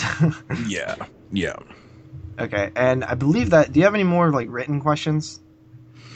No, I don't think I have anything else. All right, just got one voicemail here, so I'm going to play that right now. It is from the homie Lawrence. Hi guys, it's Lawrence. Uh, just wanted to ask you kind of an odd question. Since it's the holiday season, I was thinking, what kind of uh, horror-related present would you absolutely love to get? Doesn't matter if it actually exists or not. What would really get you excited? I was thinking you could do something really strange. I know there's novelty things. I saw a shower head for the, based on the Star Wars movies that are coming out that got R2D2 and Darth Vader's mask as shower heads. What kind of presents would you have that would it be kind of just as goofy? I was thinking maybe a punch fountain that had the uh, model of Carrie and the punch would just flow right in on top of her like the pig's blood That's like the greatest thing I've ever heard. into the bowl. I thought that would be actually kind of cool. Maybe not as appropriate, but I No, it's perfect. kind of fun. So what do you guys think? Anyway, have a great time, guys. It's a funny question. So that that's one that actually would have been better to hear beforehand. Yeah. uh, I've seen a lot of cool stuff over the years. Like, stu- I'm not really a big fan of buying like things that aren't movies exactly. If it's horror related, uh, movies and posters. But I have seen some cool little neat things over the years. I recently sent Jeremy a Child's Play throw blanket. You didn't even comment on that. Did you think it was cool? Mm, looked low quality. Yeah. No, It looked like it. uh, Yeah, it looks like it would be like printed like really shitty. Um, Moods, do you know anything like offhand? that I would like. Yeah. Um, yeah, man, I would actually like to have uh, Robert Englund in full Freddy outfit, like the real person, so he can just stand in my basement all the time and just scare people and shit. That'd be fucking I don't weird. think I could like live with Robert Englund being. Full. He's just standing there in full, and like, I don't know, man, and it would and it would be like, it would be like a combination of part one and part three, Freddy. You know, not Goofy part six yeah. you know i don't, I don't want to like you know make people laugh i kind of want people to get scared and shit but he just stands there all day like right over here by my tv and just scares the shit out of people I, I would really like a nice. Lum- the creepiest idea in the world i just want a real person I, I honestly small. would a, like a real good replica of the Lament Configuration. hmm I always kind of like that. It's a nice little prop thing that you could sit on a coffee table or whatever. you know honestly the one thing that i've always wanted ever since i was a kid man like i know i've told the story before either on my channel or on here and stuff but um you know fright night is pretty much the film that i credit for getting me into horror films. Uh you know back in those days my dad was working off and on and stuff. Anyways he rented the film one time and we watched it and it scared the like fucking shit out of me because i'm you know a naive kid that doesn't understand that it's a horror comedy. Um, but anyways, I remember watching the film, and then later on, it was like a few weeks later, we went into the into the video store, and I walked in, and there was a standee Yeah, I want to. of the Friday the uh, um, Fright Night standee, and I remember walking in, and it literally stopped me in my tracks. I was like, "Oh, oh, watch that!" And it just like fucking freaked me out. But it was like this huge standee, and I've always wanted that thing because it's just like everybody knows what the Fright Night art is. It's just awesome. But that I would love to have. I would love to try. I've actually looked online. I've tried to track one down. I can't find one anywhere. They probably don't even exist. You know anymore. what? It's so sad, man. So fucking one. sad. Like collectors, I've never seen one. Never seen one ever since I was a kid. Well, now I'll look for one for you. the, I've wanted one forever. if we're talking about like stuff like that, like promotional items and stuff, there's one thing that I seen a long time ago. It's super freaking rare, dude. Like it's one of the more rare type things. But back in the 80s, they had these things called EPKs. Jeremy, do you know what that is? Seems like something you would know. No. It's an electronic press kit. and it was essentially like this is how you know press copies were given out back then. And i guess it was like a texas chainsaw 2 press kit and it had like a can of chili in it. Uh, it ha- it's just this cool ass thing where it had all this neat stuff and like the footage of the movie and stuff like that. And I'd always heard about I've heard about this thing for a while and it just looks so neat. And it's one of the coolest like EPKs out there and uh, that would be really cool. Nice. Jeremy? That's really cool. Does it have to be like a horror related thing? Or should it just be something that you want? Whatever. Whatever, dude. Oh, I want a fucking CED machine. Really? That's like my like most wanted thing. Like They're super like rare, they're aren't super, super, super rare to find, and I've never been able to find one. And I want one really bad, but I don't want to pay the fucking money for them. So, they? So what do those things usually go for? uh, like two fifty. Holy shit. Yeah, Yeah, I think to find one in the wild would be probably one in a million chance. yeah, because they're so like, because they broke so often that it's just hard to find one to even work. Like you could probably find one if it's broke, but like trying to find one that like actually works, where you don't have to like replace the belts inside, it's like it's super hard. Yeah. Yeah. So that's Yeah. like what I would want the most, to be honest. Yeah, I, I think it would be cool to have like some sort of uh, print of a movie. I've always thought that that would be cool. Like one of, one of my favorite movies. Fucking a lot of money. Yeah. We could, come on, let's chip in and get fucking. I forgot to tell you guys that. So we were talking to me and my professor about Night of Living. Dead.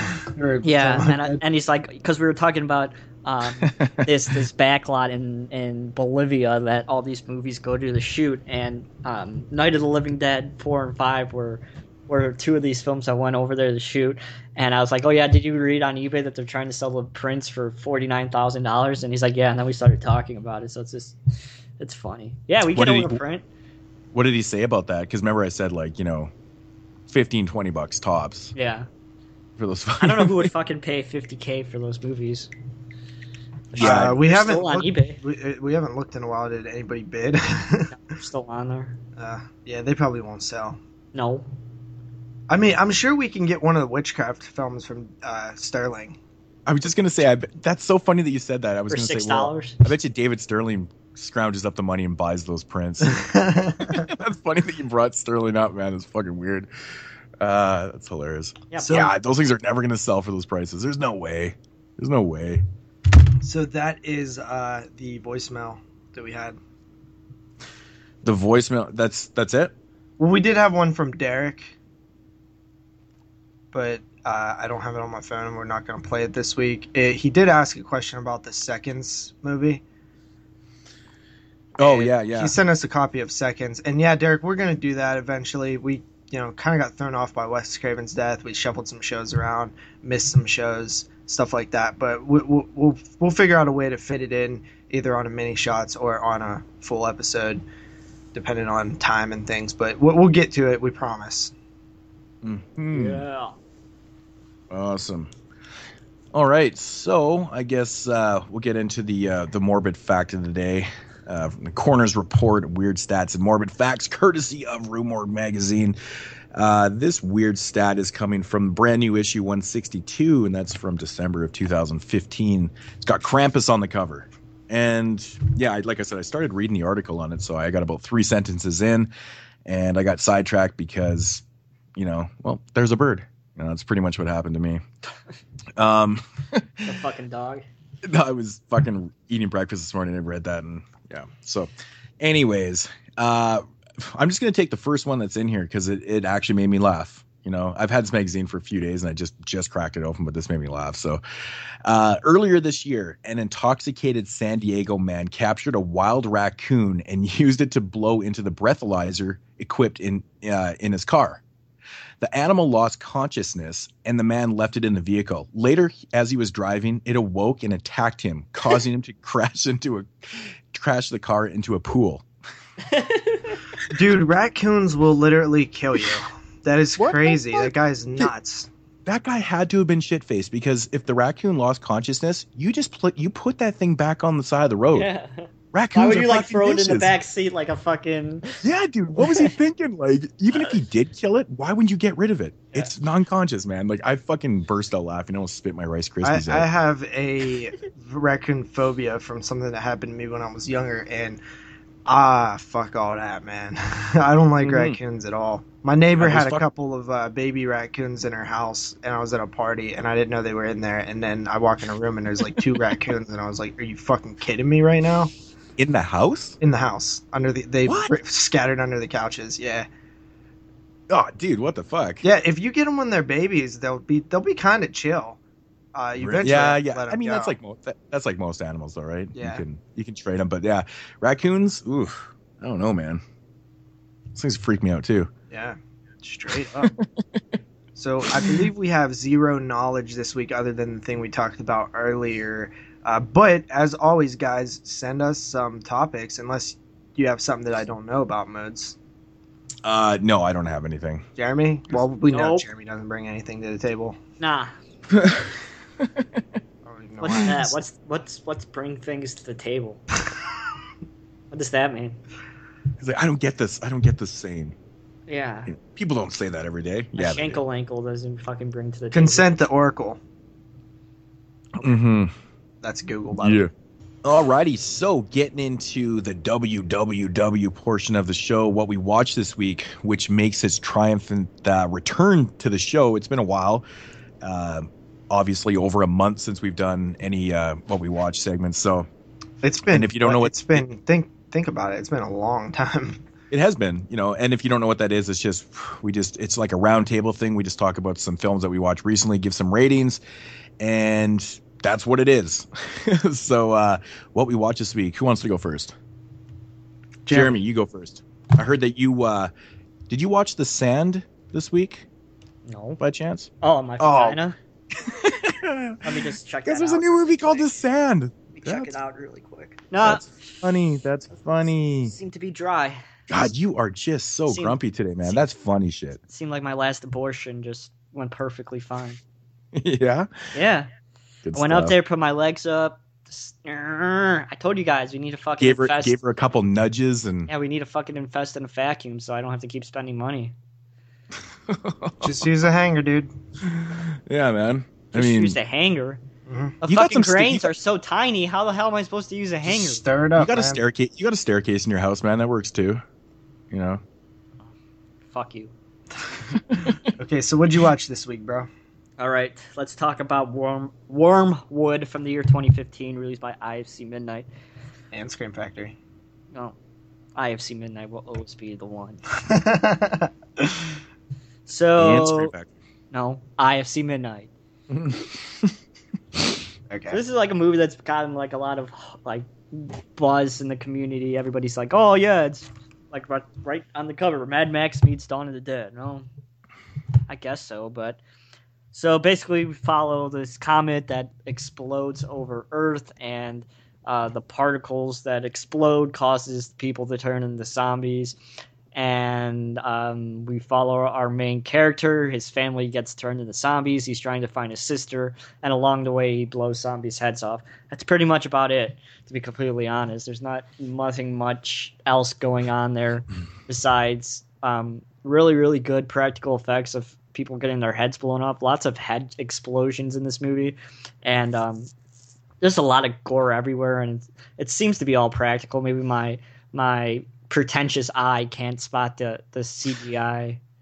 I think there is minor CG mixed in with it, but it's done, you know, to the point where you can't even really notice. Yeah, yeah. So, but there is a lot of like straight up practical effects. Yeah, yeah, and there's it's it's a very bloody, gory movie. I have to say, lots of lots of um, shit going on, and then there's like this weird side thing going on with the guy's sister that he's trying to hunt down with the scientist, who's really weird and and bizarre.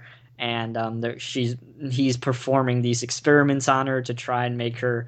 I don't know what the fuck he's trying to do. I don't know if he's making an antivirus or what the hell this guy's trying to do. Maybe I'm just too stupid again to figure out what the what the fuck's going on. But he's like doing experiments on her sister, and she gains this power all of a sudden that she's able to control the zombies, and um, stuff happens. And um, it's it's a I know like people like Scott said like oh he didn't like this movie because of the way it was shot. It's very it, it's very like guerrilla style type of a, a handy can handheld camera type Yeah, of a feel handheld. to it, and it, it could get it could get a little annoying when you're watching the movie.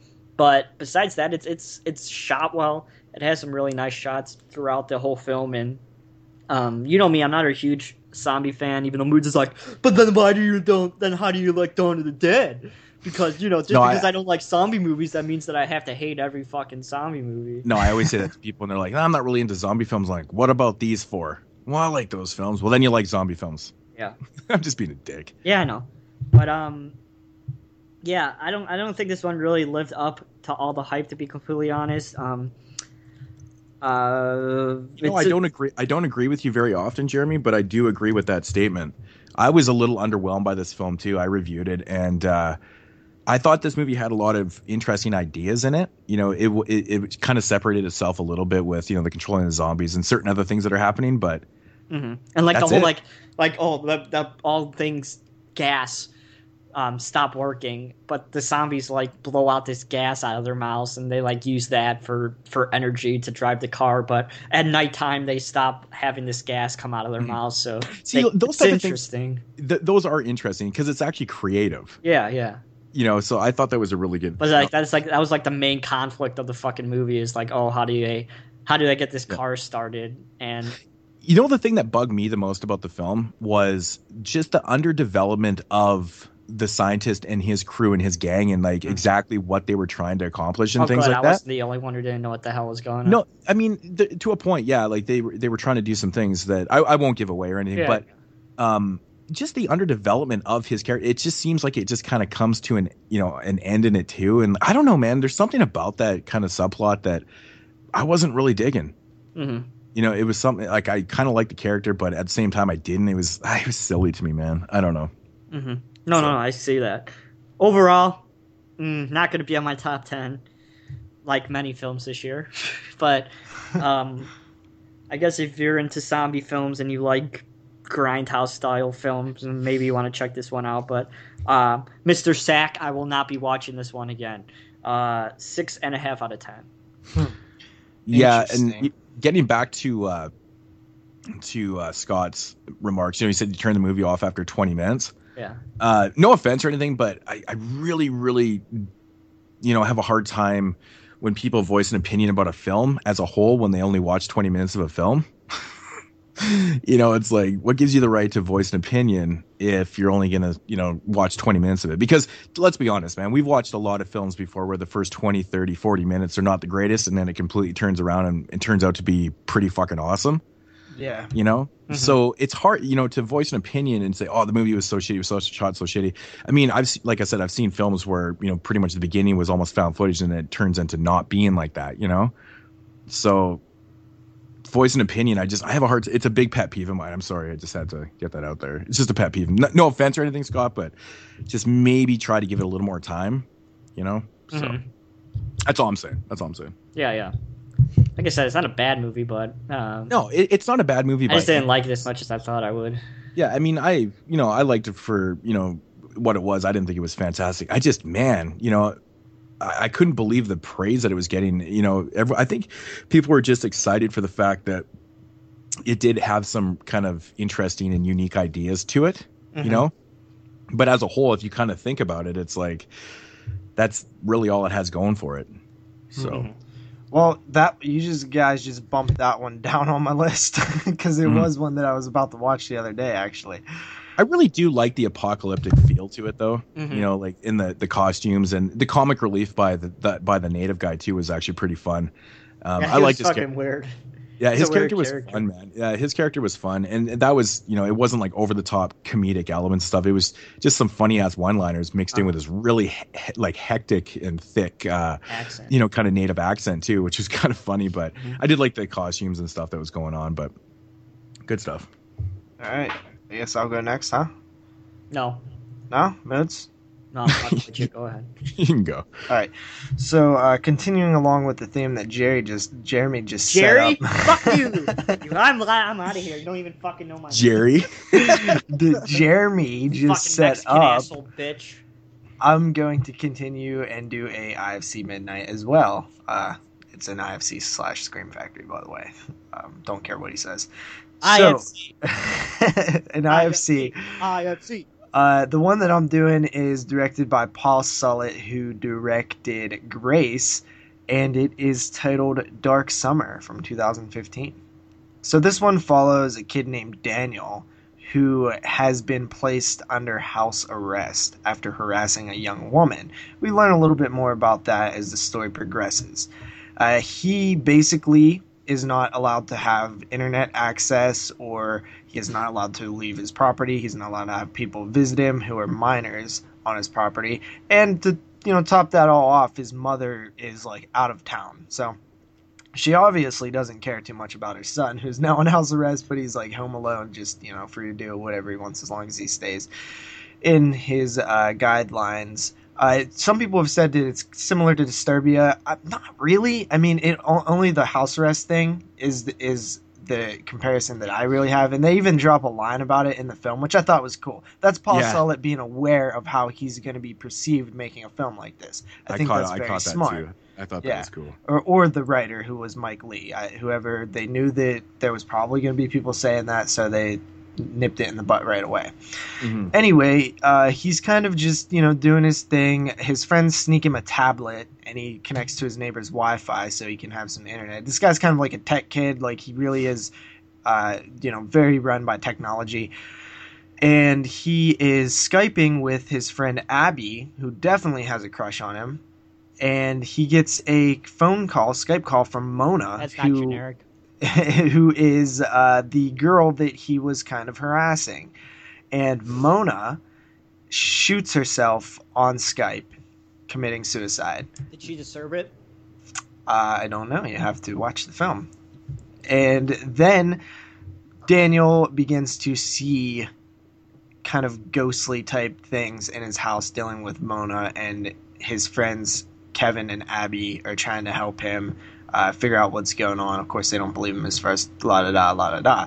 Uh, this one, honestly, uh, I like the concept. I really like the house arrest stuff. I, I think that it's really cool. It it, co- it makes a way to keep your character stuck in one location, which I'm a fan of.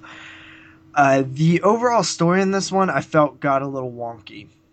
It really gets into just I don't care type m- mode for me towards the end, where it's just like, yeah, you can put all this stuff together, and you can this can be your story, but it's really just really not interesting to me. Uh, it, it it has to do like seances and spells and shit like that, and I'm just like, ah, not really my thing. Uh, but I love the early scenes in the movie. It is a little slow, but I, I kind of like being with this character because it kind of makes you feel like, oh, this sucks. It's like a nice summary timeout, and I'm stuck in house arrest. Kind of like how Disturbia did. The, one thing I agree and disagree. Um, but I really actually like the way this movie, you know, ended up being. I, I really enjoyed like the third act in the film. Yeah, I do agree it was slower, but it's a good slow because you get to know the characters and it's an interesting script because you know you don't really want to feel sympathy for this guy that apparently you know made this girl commit suicide and you know it's got a, the sympathetic feel to it but he's supposed to be a dick but he's actually like the way the character's portrayed on screen is he's essentially a nice guy Yeah, and that's know- why I wasn't buying the dick thing. Like I was like Mhm. I was like there has to be something up with like this like what what happened here. So yeah, no, Yeah. I, I thought that the I even thought that the chemistry between the lead actor Daniel and the lead actress Abby was actually really good. Like their Mhm. relationship, like I thought she was cute. She was like it, it was a little obvious that she liked him, but a- as you Yeah. find out things later in the film, it kind of makes sense. So yeah, exactly I, I I just didn't really I don't know it just I didn't just I wasn't really into the the way that it went I'm I'm not really sure if that's a bad thing or a good thing uh you know I I mean I'm not sure if that's a criticism or not that's just my personal likes and dislikes that Yeah, I'm like the a- complete opposite. I really liked how it ended up and just how it kind of gets all kind of crazy at the end and there's some uh, you know twists and turns I guess and you know things that are going on but you know it's like I just I really enjoyed it. Like I've I really thought that they captured the isolation and the character development was good. You know, Yeah. all that was working really well for me. The atmosphere and just, you know, it, you know, a lot of times with these, you know, kind of almost technology based type films, which this one really is. Um, sometimes it kind of gets a little fucky for me. Maybe I'm Like getting Unfriended? old. Yeah, a little bit. You know, like it just I, sometimes I just don't buy into it so much. Mhm. But this one, it really didn't. It didn't bother me. I really enjoyed it, and I just kind of felt myself, you know, interested right from the start of the film because I I love that feeling of being like, should I feel sympathy for this guy? But he's supposed to be a dick, but he's not, and like I I kind of like that, you know, and just being kind of gripped I was pulled in right away from that, and you know, I mean, I I, I can see where you're coming from with the end of the film being a little uh a little wonky and stuff. Yeah, I mean, I just thought it was a little lame. Like just the stuff, the reasons, the the the reason why everything was happening, I thought was just kind of lame. I, I don't know. I, I It, it's know, mixing that technology and supernatural together that I'm not a huge fan of. I think that's really what it is. mhm. Uh, but you know, at the same time, man, I, I, did really like this one from the beginning, and I still, even with those things, those aren't really negative criticisms. Just because I didn't Yeah. find something appealing doesn't mean that it was wrote bad. It just means Mhm. that I personally don't care for films like that. So I Yeah, wasn't really being negative in terms of criticism. Uh, I I did like this film. Like I, I I really was happy that I did like it because I heard so many bad things. You were actually the only person that I I heard kind of defended a little bit, and I believe you even said that you thought I would like it, which you were correct on.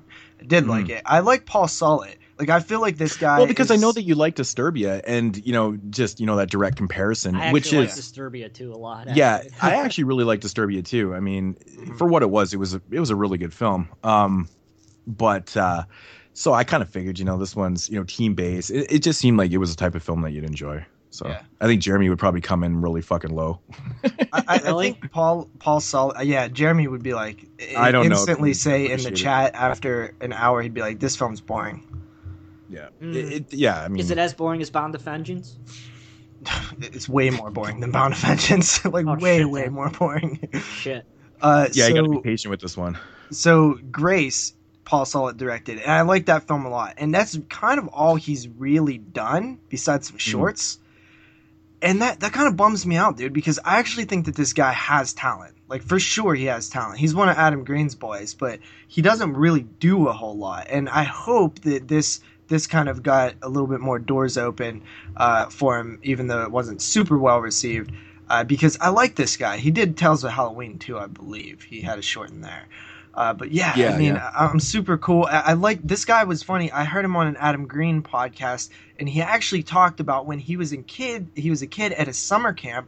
His camp counselors were fucking Eli Roth and Eli Roth's brothers, Well, and they awesome. spent the whole summer making movies like as kids. How fucking cool is that? That's pretty dope. Yeah, you can't. get and he still cooler that. has he still has the stuff that they filmed. That's cool, man. That's Yeah. pretty dope. So I thought that, that was super neat. I would love to interview this guy one day because I think I wonder what they filmed it on. I Uh, wonder what kind of cameras they used. I think like Super 8 or like something like that maybe. yeah, like the real aspiring, you know, young filmmakers from that time used like Super 8, and then the other ones used shot on video that were like, I'm just gonna make shot on video films the rest of my career. Yeah, so uh, let me And not wrap have any credibility. Yeah. let me wrap this up by saying my rating. Uh, my rating for this film is a 7 out of 10. Moots, have you rated this on the podcast before? Um, I don't know. Did I did I rate this? I can't remember if I reviewed on the podcast or where the hell I reviewed. I think I You did. have not reviewed it on the podcast. No. Um, I think my rating was. I think I came in at eight. Yes, I did. Okay, so write Yeah. that down 'Cause in I didn't- ratings yeah. and send them to me after the show. Yeah, that's that's what it was. Yeah, it was eight out of ten. So eh, yeah, seven. I mean, yeah. I mean, it was. It's not a terrible film.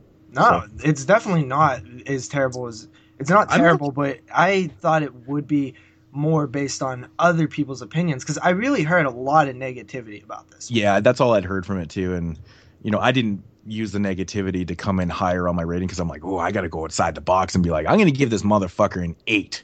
Everyone else is coming in at like fours and fives and fives and a half and shit. And no, man, that wasn't. I really enjoyed it. I liked it. Yeah, it. me too. I like the isolation. So it's cool. turn, buddy. All right, man. So uh, this one right here, I believe, originally came out in the UK in 2014. Uh, it's considered a 2015 film over here. I didn't even hear about this film until this year. Watched it on uh, Netflix actually. Um, just kind of scrolling through, checking out some films I hadn't seen. Uh, this one is known as White Settlers in um, in the UK. It's known as the Bloodlands in uh, Region One over here. this here. is a 2015 film. Yeah. How the hell did I miss this? I put all the films on Netflix in my queue.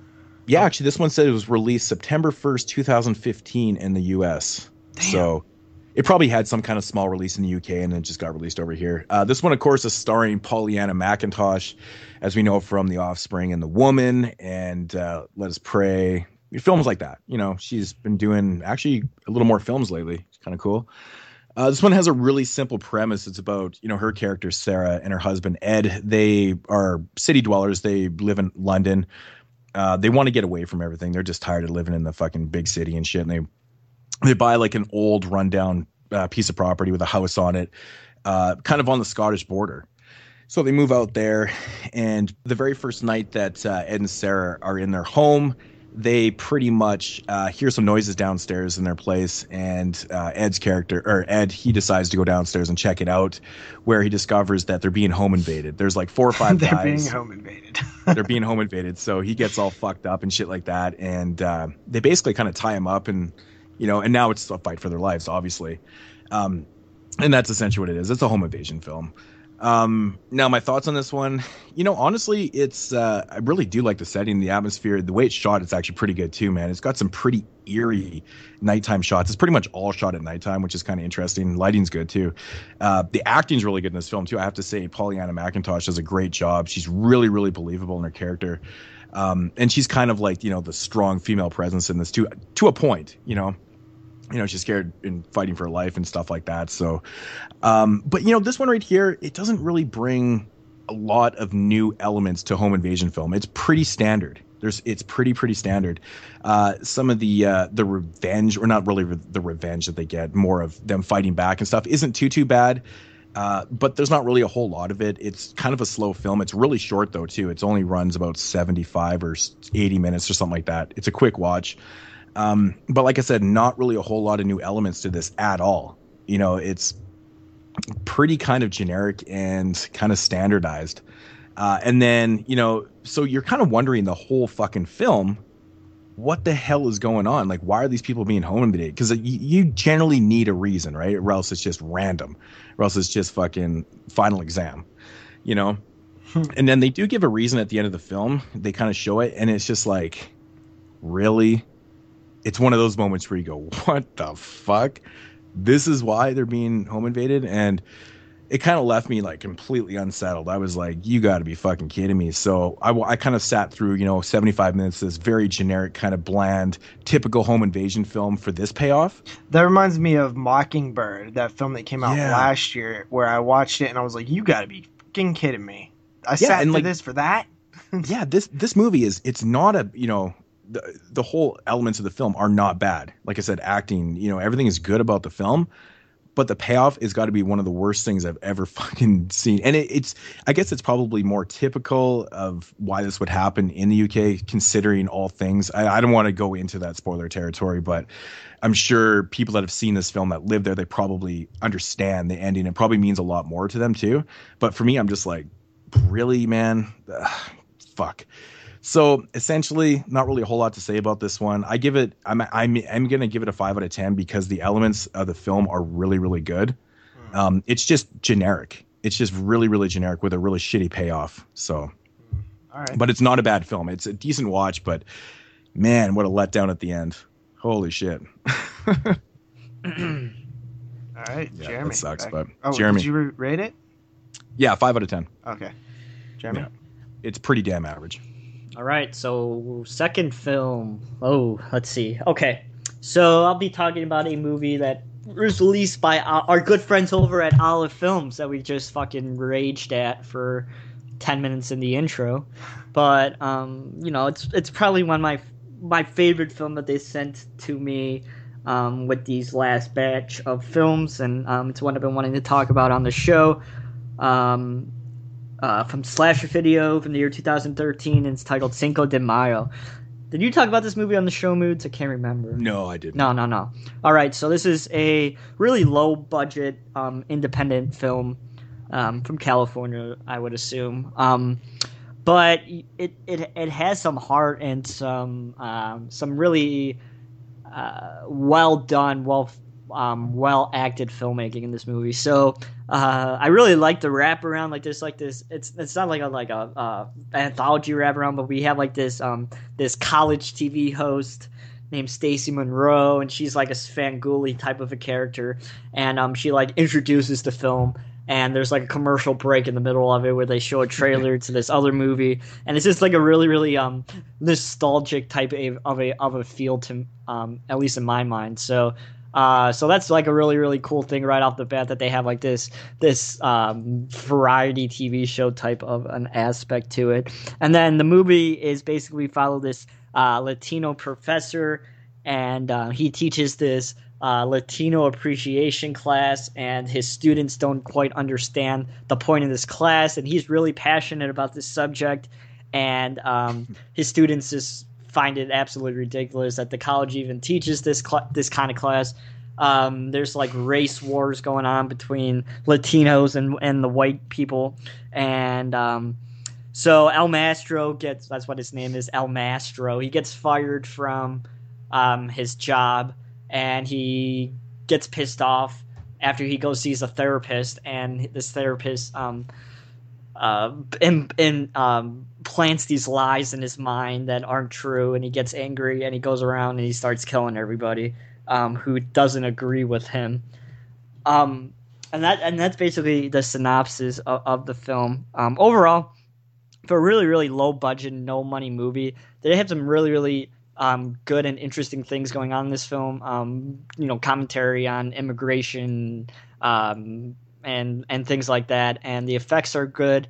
The acting's really, really, really, really good. Um, El Mastro, he's he, he's really, really solid in this movie, um, which is which is good for this. You know, me with acting, that's like the number one type of thing that I that I don't have any of. So to have a low budget film with with actually good acting and and a bit of a heart is really, really nice. So I'm happy that Slasher Video and Olive released this movie. Hopefully, more people will get to actually see it now um, compared to just the regular, um, you know, old slasher video release. And um, filmmakers are really cool. I've talked to them because um, I saw my review and they were really, really chill. And um, so if you get a chance to pick up Cinco de Mayo, I, I highly recommend it. Uh, it's really, really good. Um, eight out of ten. Wow, I'm really surprised you liked that movie as much as you did. Yeah, it's really, Crazy. it's really good. Hmm. Yeah, I think nice. I think it's an interesting piece. I just love the fact that you feel so sorry for the teacher in the film. Yeah. you actually legitimately feel bad for him. Yeah, it's yeah. crazy. Yeah, yeah, it's it's a cool film, man. I've talked about it a few times in random videos and stuff, and I, I, think the fact of the matter was no one could see it because slasher video just everything was so lim not really limited, just really hard to get. Yeah. You know, so now it's just good that, you know, it's got a wider release so people can actually check this shit out. So Yeah, I'm actually excited to get that one. I thought that was like the main one I wanted when I heard the initial reviews from the the line that they just put out. Mm-hmm. So I guess I am next, correct? So let's venture uh, to South Africa for Tremors 5 Bloodlines from the year 2015. I'm a huge fan of the Tremors series. I love all the films. Four, not so much, but I still kind of love it because it's nostalgic. And the TV series, they're redoing another TV series version. I was a little iffy when they announced this, but they announced it, went right into production, and then it came out. It was such a smooth uh, thing, unlike Friday the Thirteenth, the new one. maybe they should, maybe they should hire these guys to do the new Friday film. Yeah, right. So uh, this actually is a sequel, which I was super happy about. That it does have continuity. It actually has more continuity than I was expecting, which I'm excited about. So yeah. we are dealing with Burt Gummer, who is played by Michael Gross, and you know he's been in the series since the first one. He's the only actor to be in all of the the Tremors both the movies and the original TV series. I mean, he's he really is Tremors at this point. Uh, he's kind of doing his own thing. He's almost like a Bear Grylls slash Les Stroud Survivor Man type guy, where he's like you know just making home videos, has like a website and stuff. And he gets introduced to Jamie Kennedy's story, who wants to like produce his videos and stuff. Then he meets this other guy who is like either from the government or from like a wildlife research center or something.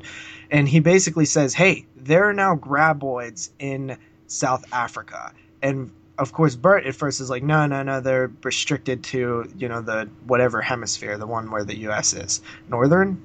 I'm not sure. Uh, bad at school stuff. So anyway, uh, Burt decides to go out there. They're supposed to fund their stuff. Only when you get out there, they say that the you know the border patrol took the weapons, so now he's like limited to these shitty ass weapons. Uh, then he quickly meets ass blasters, which is the third metamorphic state of the graboid cycle. And he's Ass blasters. I've seen so many pornos with that name.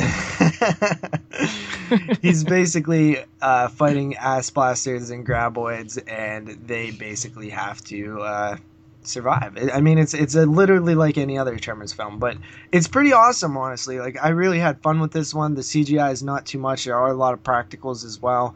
Uh, I thought that the relationship between Burt and uh, Jamie Kennedy's character was a little like kind of pushed in there. I didn't really, I didn't feel natural like the, say the relationship in Tremors two. Um, I will say that I there was one scene that I really actually hated. Like I hated it, and it was a scene where Burt was trapped in a cage. And it's this long drawn out scene of him like going crazy, and I hated it. I thought it was like weird for the character. It didn't feel right. It felt like it was out of left field. I honestly hated that scene. It, it honestly pissed me off. So did not like that scene. It's played for comedic effect. Didn't care for it whatsoever. Uh, there are some a new kind of version of the graboid uh, because it's in a different part of the w- world. So it it kind of is you know it just had to adapt differently. It makes sense. The science behind it kind of makes sense if you just think of like how species of things are different in different sections of the world. Uh, they kind of skip the uh, Shrieker version over here. They don't really do Shriekers, but they have the Ass Blasters. They're kind of slightly different as well, but I still think they look pretty cool. And you know the the the story, I was maybe hoping a little bit more for it because it kind of gets a little. Uh, a little what you'd expect like there's a betrayal and stuff you know it's just it's it's very like basic. It's super basic, but it is a Tremors film, and they do a good job. There are some references to the previous films which I did like, and there's one specifically that I think a lot of people miss. And I only know it because I've seen the Tremors films a lot. So Burt actually mentions uh, his ex-wife. So she was played by Reba McEntire in the first film, and I thought that was super cool that there was like a, a mention of her. And he also mentioned that the HK91 in Tremors 2, he's like, when he mentioned that her and Heather, him and Heather split up, he's like, I left her the HK91. Well, the weapon that Jamie Kennedy brings to Burt in order to get him to go along with him is an HK91. So it's actually like pretty interesting that these people actually put like nods to the other films in here. So I'm a huge sucker for that stuff. Love that. Overall, I thought it was super surprising. I was not expecting it to be that good. It's way better than than it really deserves to be, being the fifth Tremors film, direct to DVD style. Um, I give it a seven out of ten. Q. yeah, I got to finish it. Was you I really- digging it or no? Yeah, uh, no, I was. I just got sidetracked. Okay. Yeah, and then just just didn't finish it. So I'll sit down and watch the whole thing. But yeah, from what I was from what I saw, it uh, it was pretty cool. It was good. It was good. Yeah, it's definitely fun, man. I mean, for a Tremors film, eleven years after the last one, it's pretty impressive that they still, you know, made something that's actually good. Yeah, no doubt.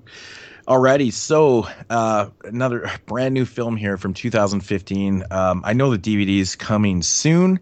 Uh, you may have heard of this uh, this YouTuber before. He goes by the name of Mr. Parka. Um, so this is heard of him. Dave Dave Parka's Dave. first full length film called Slimy Little Bastards.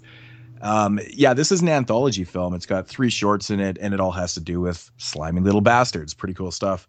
Um, you know, this is a really interesting film. Of course, it's you know Dave makes a lot of films with uh, with Dustin Mills and his buddy like Brandon uh, Salkil and and uh, Erin Ryan and all these people appear in these shorts, which is really cool too. So it's just friends making films. Um, so basically, it is an anthology film. There is a wraparound story just about. Uh, I think Keith Voigt Jr. His character he, he breaks down. He goes to this house to use the use the phone, and he come the guy that answers the door is like this really eccentric type, almost like magician type person. Anyways, he starts telling him some stories. Get into short one, which is called organic shit, and this one is uh, really, really interesting. It had me actually laughing quite a bit. Um, basically, it's about this really kind of weird dude. Doesn't even talk in the short. You know, he's cooking his eggs and stuff, and he's throwing it down the carburetor. I mean, the shells down the carburetor and stuff. Anyways, it turns out that there's like this weird kind of green kind of slime shit in there, and his carburetor isn't working anymore. So he he phones up the handyman, played by Dustin Mills. Dustin Mills, Dustin Mills' character is fucking. It's absolutely hilarious, man. He's he, he's putting on this like uh, I want to say Russian accent, like an Eastern European or maybe like Russian accent. I think it's more Russian, and uh, it's really fucking good. It's really good. Like who knew that Dustin Mills could actually act like this? Like it's really believable, man. I was like, wow, it's pretty good. So he comes in to investigate this carburetor, and lo and behold, this creature is formed, and it it takes well basically him out, and then you got your short right there. Uh, really, really fun stuff, man. Really well shot. Like one thing I noticed right off the bat is how good the film looked and was shot. Obviously, Dave has a little bit of experience, not with you know fully directing films, but working on so many Dustin Mills films, and it kind of has that feel and appeal to it. Um, the editing's really good, and I, I, waited for the credits after, and of course, it was edited by by Dave and uh, Dustin and stuff like that. So editing's really good. It's shot really well, looks good, and the acting it's good really good. Like I said, I, who who would have thought that Dustin Mills could act like this? Pretty awesome. You don't see him in front of the camera a whole lot. He's usually behind it. But um, as for the effects in it, because you know this type of film is really all about the effects and you know they're really low budget and uh, you know pretty fun though i have to say like the the slimy little bastard character or uh, creature it's like it's almost like green jello i think that's even probably what they used and it's really fun it really really fun stuff getting into short two it's called brain busters. Uh, again dustin mills is in this one. Uh, he plays a psychiatrist. His patient is played by Erin Ryan. Um, and you know she's got some mental issues and things like that. But anyways it turns out that dustin's character is actually like an evil psychiatrist. And he's got this new type weird serum that he's trying on his patients and he's documenting the use of it and stuff.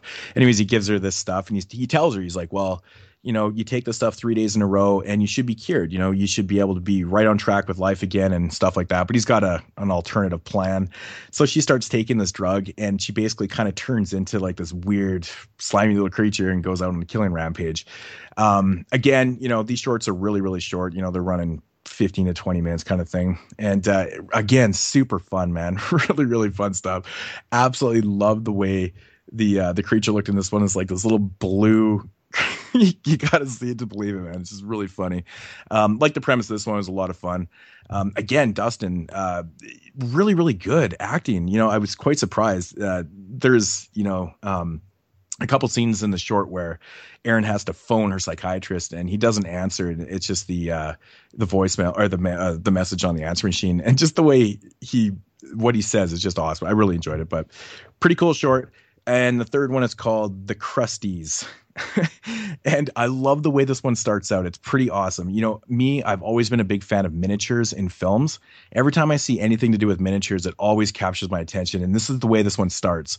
It's got this miniature scene of, well, basically everyone in this short kind of plays themselves. And Dave Parker, you works in like a plant, right? So um, it's got this little, you know, this little uh, scene of a plant with, you know, some toxic you know barrels in front of it and stuff and the barrels blow up and it's got like all this green type ooze that's coming out and stuff all done in like miniature style. And then it cuts into the short and dave's sitting there eating a sandwich and it's all covered in this green goo. And there's this really fucking annoying guy bugging the shit out of him and dave just keeps telling him to shut the fuck up. It's absolutely hilarious. And uh so essentially what's happening is he's you know all of his buddies are over at his house and they're playing like this role playing game and they're all you know everyone's in there brandon Salkil and and dustin and a few other buddies and stuff. Anyways dave makes his way home and uh, he's got the shit so bad. Like he just unloads in this toilet. Anyways, it creates a, a, slimy little monster, and it comes to life and starts attacking everybody and shit like that. So it's essentially like a like a shit monster. Uh, they call it a um, like a schmog or something like that, like a shit frog. kind of looks like a frog. It's fucking hilarious, man. Anyways, so that's that short. Um, really really fun stuff again just had a blast with it again you know p- with the acting and stuff it just felt really natural brandon Salkil, him in this one he's almost goofy like he's supposed to be playing himself i don't know if he's really like this in real life he's it almost seems too goofy at times but really fun stuff though. I have to say uh, one scene in this film where they basically just dressed up a watermelon and you know the guy stomps on it so you can totally tell it's just a watermelon dressed up to look like a creature. Hilarious man. I, I was fucking busting and got laughing at it. I was like it was pretty awesome. But you know as a whole this is a really fun anthology and i have to give dave big big props for this. You know to going out and doing something that takes this much effort. You know, you could go out and make a slasher film, really generic type things, and you know, just kind of play it off or whatever. But you know, making an anthology film is a lot of work. Even though this one only runs about 65 minutes long, um, all the shorts are creative. They're well written. They're well acted. You know, the, the effects are really low budget and stuff, but you know, it that's kind of adds to the feel of slimy little bastards. You know. Honestly, when somebody says uh, something runs like 68 minutes long, that's usually like more incentive for me to check it out. like, mm-hmm. I like films that are short, man. Yeah, and you know it, it plays out really quick. Like I said, it's an anthology film, and it's got you know the uh, the wraparound story plays in between each short and stuff, and it's pretty cool. And Brandon Salkil, he plays you know the main guy in it uh, with Keith Voigt Jr. and stuff, and you know it's just fun. You know it, it's it's kind of cool how they develop and things like that, and um, I think it's really well done. You know, I have to give it to Dave. Like he wrote, directed this, and did a lot of the editing. And oh, one thing I didn't mention actually is the music that plays out through this. I know me and Dave are very similar when it comes to uh, to movies, and we're not really big fans of throwing in like death metal into the into the um, you know as a soundtrack. I find sometimes it's just overpowering and it's just ridiculous. He used a lot of like really kind of cool synth and almost like dubstep and you know things like that that actually do fit quite well into this. And the music was awesome. You can tell some of some of it's like Italian influenced and things like that. I didn't recognize any of the people's names that did the music, but I thought it was really creative. I think it's all original stuff too, and which is really interesting. But overall, as a product, it's uh, very enjoyable. I can't wait to see what he does next because this does take a lot of effort, man. I give him full props for doing something like this. And uh, yeah, it's good, man. Seven and a half out of ten. You know, cool. it is what it is, man. It's really, really fun stuff. Definitely, I can't wait for the DVD to come out because I want to. I know it says read on the the screener thing. It says uh, there's going to be a commentary track, I think, and I can't wait to hear the commentary because just them talking about like them making the effects and stuff, and it, it's funny, man. Like everything just seems like they used a lot of Jello, you know. Mm-hmm. So, pretty cool. Segments. Think, yeah. Cool. Oh shit. Segments. You guys ready for Horror 101 plus 3? It's Horror 101. Go. No. This is my brand new segment. It's called Horror 101 plus 3. It's Horror Get 101. Get the fucking Go. name right. No, JP. No. Well, guess what, Jeremy? I'm in control of titling things on the show notes, so I'm writing Horror 101. So, plus what three. now? Don't be a fucking Mexican asshole. Plus 3. If you actually looked at things, I've been writing Horror 101 every time you do it, so. Well, everybody who's cool knows it's Horror 101 plus 3. Continue. All right. Horror you should, 101 you oh should plus. Edit crickets right there, JP. Yeah, I'm just going to edit it out every time he says plus 3, and then he'll just be like, yeah, I know, Jeremy, we know it's Horror 101. Why do you keep saying that? yeah. Oh, fuck you. All right. Editing that out, too.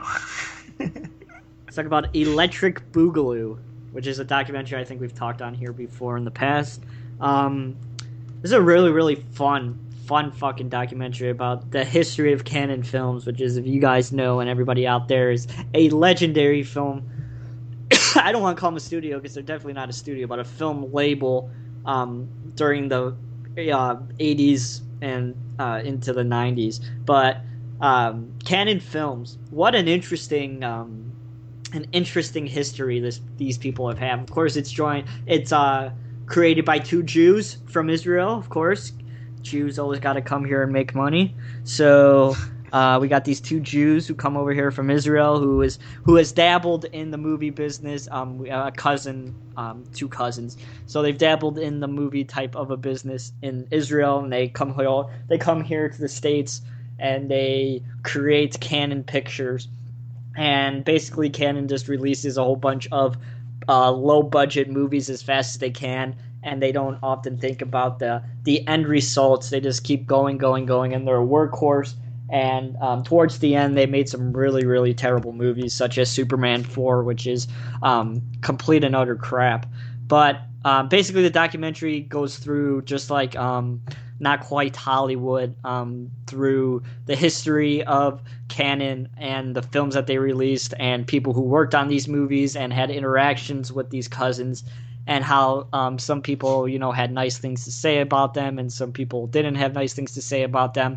Lots of muff, lots of titties, lots of everything that was in This Is Hollywood, um, which you would kind of expect from Cannon films. You expect a lot of nudity, a lot of low budget, you know, effects and things like that. And uh, this documentary really talks about that in in detail. Um, so it, it, it's a really a, it's a really interesting story. I have to say, it's it's something that I don't think could probably ever happen today with the invention of the internet. Um, I, I don't see somebody coming over here from you know across the seas and, and creating an empire that uh, Cannon Films ultimately became, which is kind of crazy to think that you could put Cannon Films and Empire in the same sentence, but it's kind of true. But I don't, I don't ever see it ever happening today. And to listen to people who have, uh, you know, lived through these times, and um, you know, MGM who um, ultimately helped Cannon um, distribute their films, and how big of a mistake that was because they made no money and they made MGM um, look like shit and. Um, it's just it's just stories like that. Like oh, but they had some hits. You know, they had fucking um, uh, that, Fuck, they had tons of good fucking. Well, Death Wish you know, two and Death Wish three, but Death Wish four is yeah. kind of shit. But it, Death Wish three, it was a different era back then, man. They had yeah. there was so many of these Cannon Films companies, you know, that were right along the same level like there were it was like the wild wild west dude. Like there was so many companies. Like even those like vhs distribution companies there's like a million of them.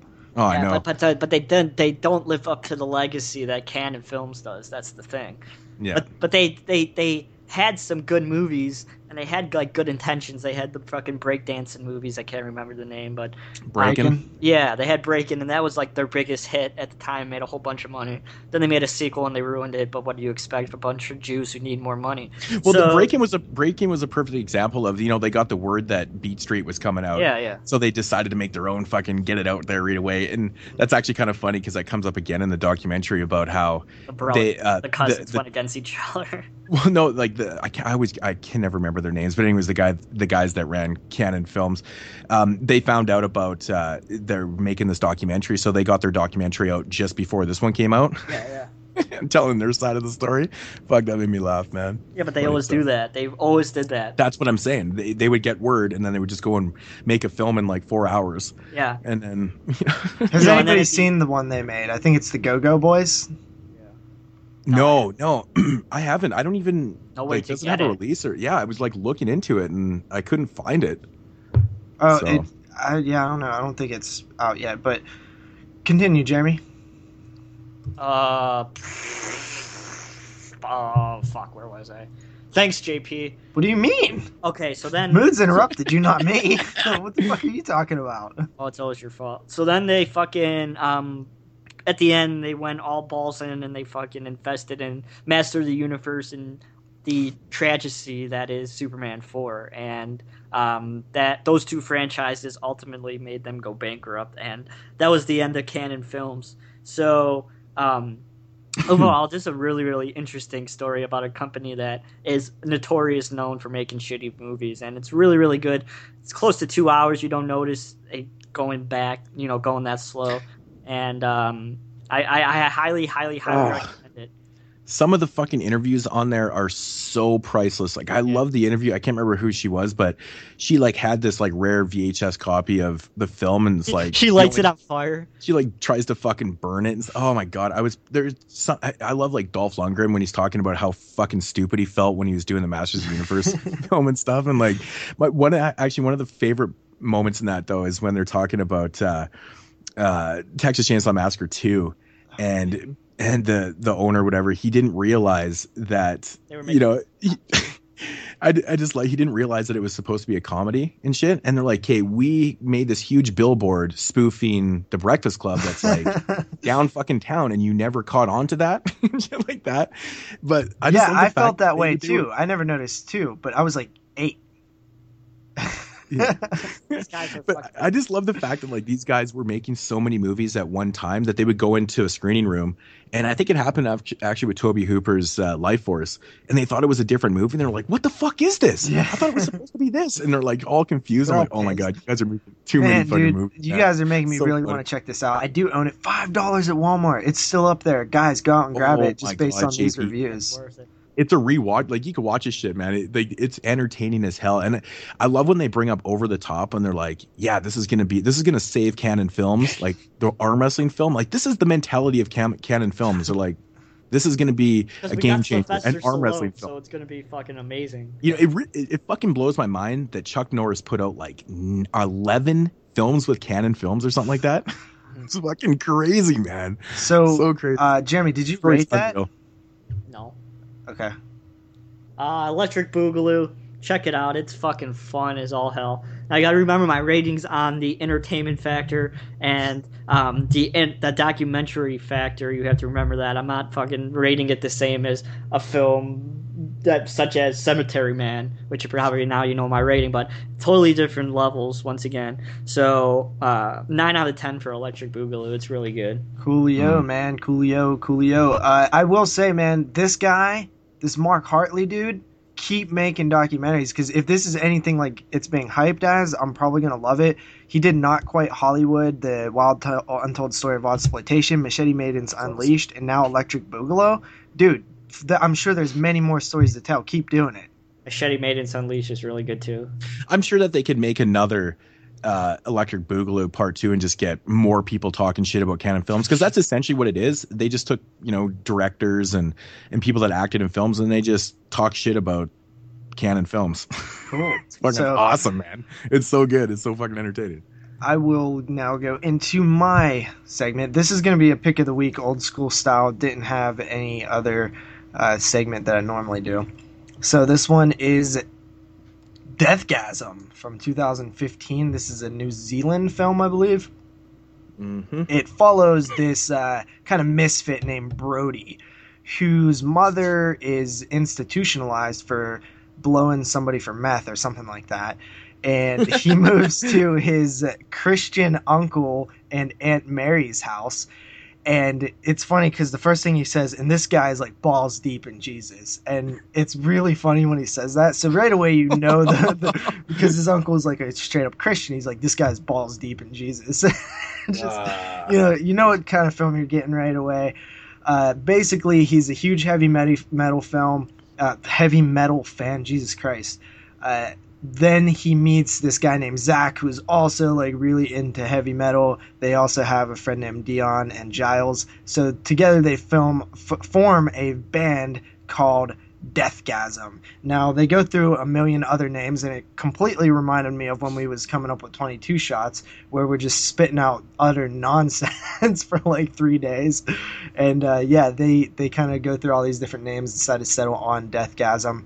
Then they find out that one of their uh, idols, their their you know favorite band, their the member of their band, Rikki Daggers, actually lives in the town and he's like a recluse now. So they find him, they get this magical sheet of music from him, they play this music, and then it fucking awakens and summons demons into their little town. Meanwhile, you have Brody trying to woo his crush, who is actually the girlfriend of his jock cousin who beats him up and messes with him. A lot of shenanigans throughout and that's kind of your story. Right away, I got to say, man, I feel like if I was like into metal, I would probably love this movie like ten times more because it it it is like ingrained in that culture. Like they even have like I know that uh, one of the things that I've heard is that metal people get tired of like all the different subgenres of metal.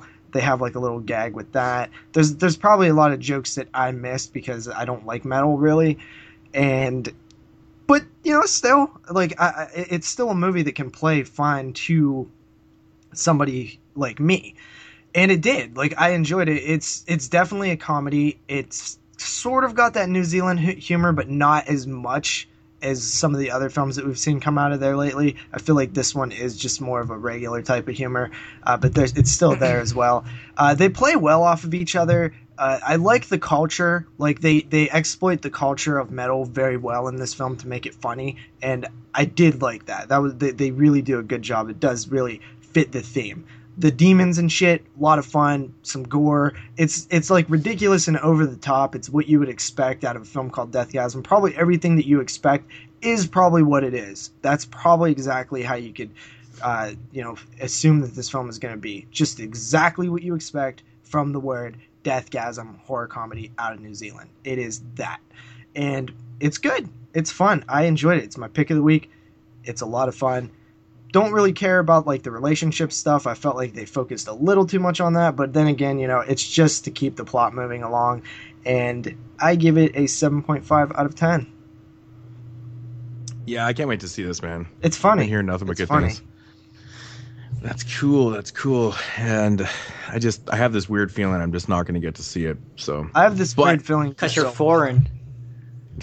yeah, well, so is the film. Yeah, but we're You know. cool. Yeah. I, well, I, I would. I- I don't really know what that means. Jeremy and Moods would like it a lot more than me, even though I really did like it, just Mhm. based on like they like just they will laugh out loud. I'm telling you.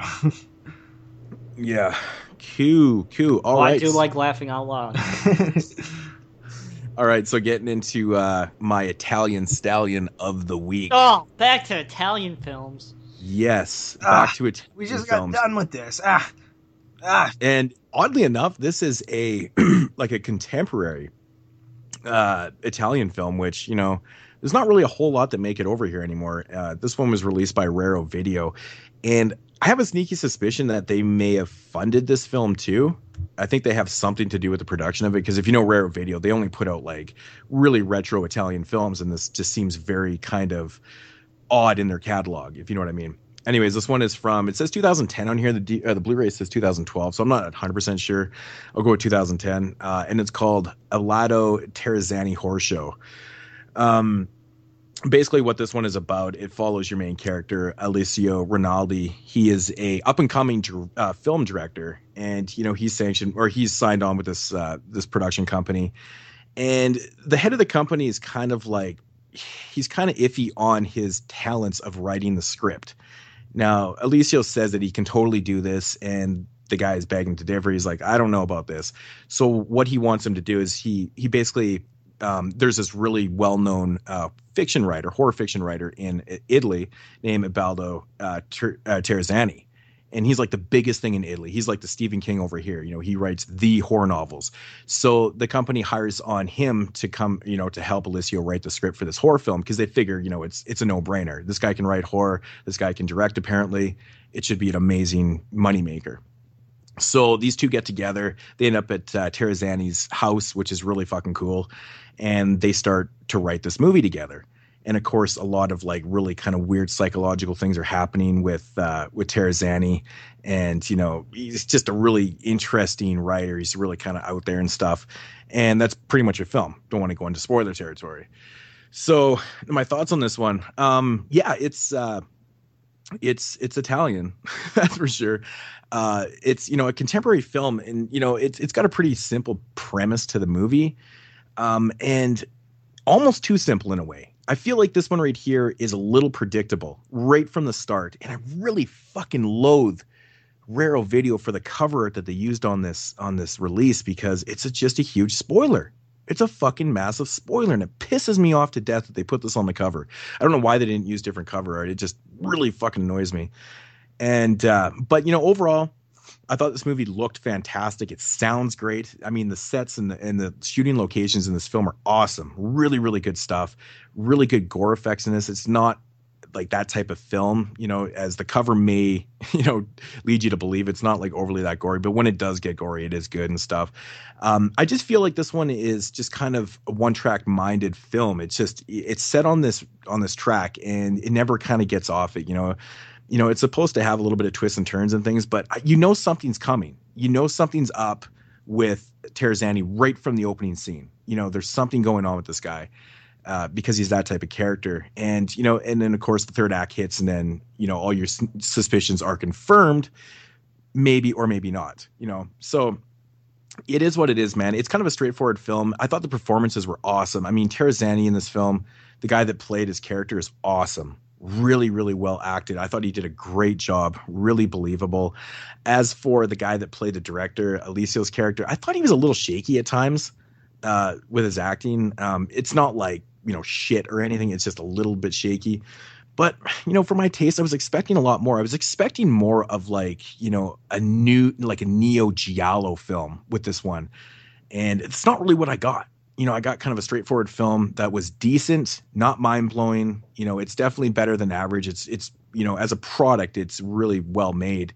Uh, I think it just suffers from script issues a little bit. And you know, one thing I did really like about this film, you know, being a new age Italian film, there's, a lot of you know pokes and and shout outs to you know classic horror films, not only with posters, but they even name drop Lamberto Bava's name in this film. At one point in the film, Alessio Rinaldo's character, the the director, is actually wearing a Raro Video T-shirt, which kind of got me thinking maybe they had something to do with the production of this film because that just seems a little odd, right? You know, if they didn't have anything to do with the production of this film, you know, they just, you know, what are the chances they saw this film and like, well, we got to put this out. He's wearing a Raro Video shirt. That doesn't fucking happen. So there's a lot of nods and stuff, which which is really cool. Um, but just a little too predictable in my mind. Still a decent, decent watch. Uh, me and the homie Dylan watched this, and we thought it was decent. It wasn't mind blowing, but I give it about a six and a half out of ten. You know, overall. So, you know, definitely give it a shot. It's you can find it for cheap, but uh, I think yeah. I have it actually. I think You know, it's- Derek sent it to me. did he? Yeah, you know it's you know it, it's it's a decent watch. Like the music in it's really good too. check. You know the music is really decent in it, and you know like a lot. It has a lot of those really good Italian. Oh, are you Uh, talking about the cover with the chick in the bathtub? Yeah, Yeah, I yeah. It's a, it's a terrible fucking spoiler on there. Like I don't know why they used that cover art because once you're watching the film and then if you by chance grab your Blu-ray and look at the cover, you're like, oh, for fuck's sakes. Yeah, and even inside, like in the cover art. Yeah, I don't know what the fuck they were thinking with this cover. They should have just had something to do with books or Yeah. something. But it's not a terrible film. It's just it's just a little disappointing, you know, to say the least. But you know, it is what it is. Yeah. So you know, six and a half out of ten, and that is going to conclude what we watched And for segments. this episode. Yeah, for segments, man.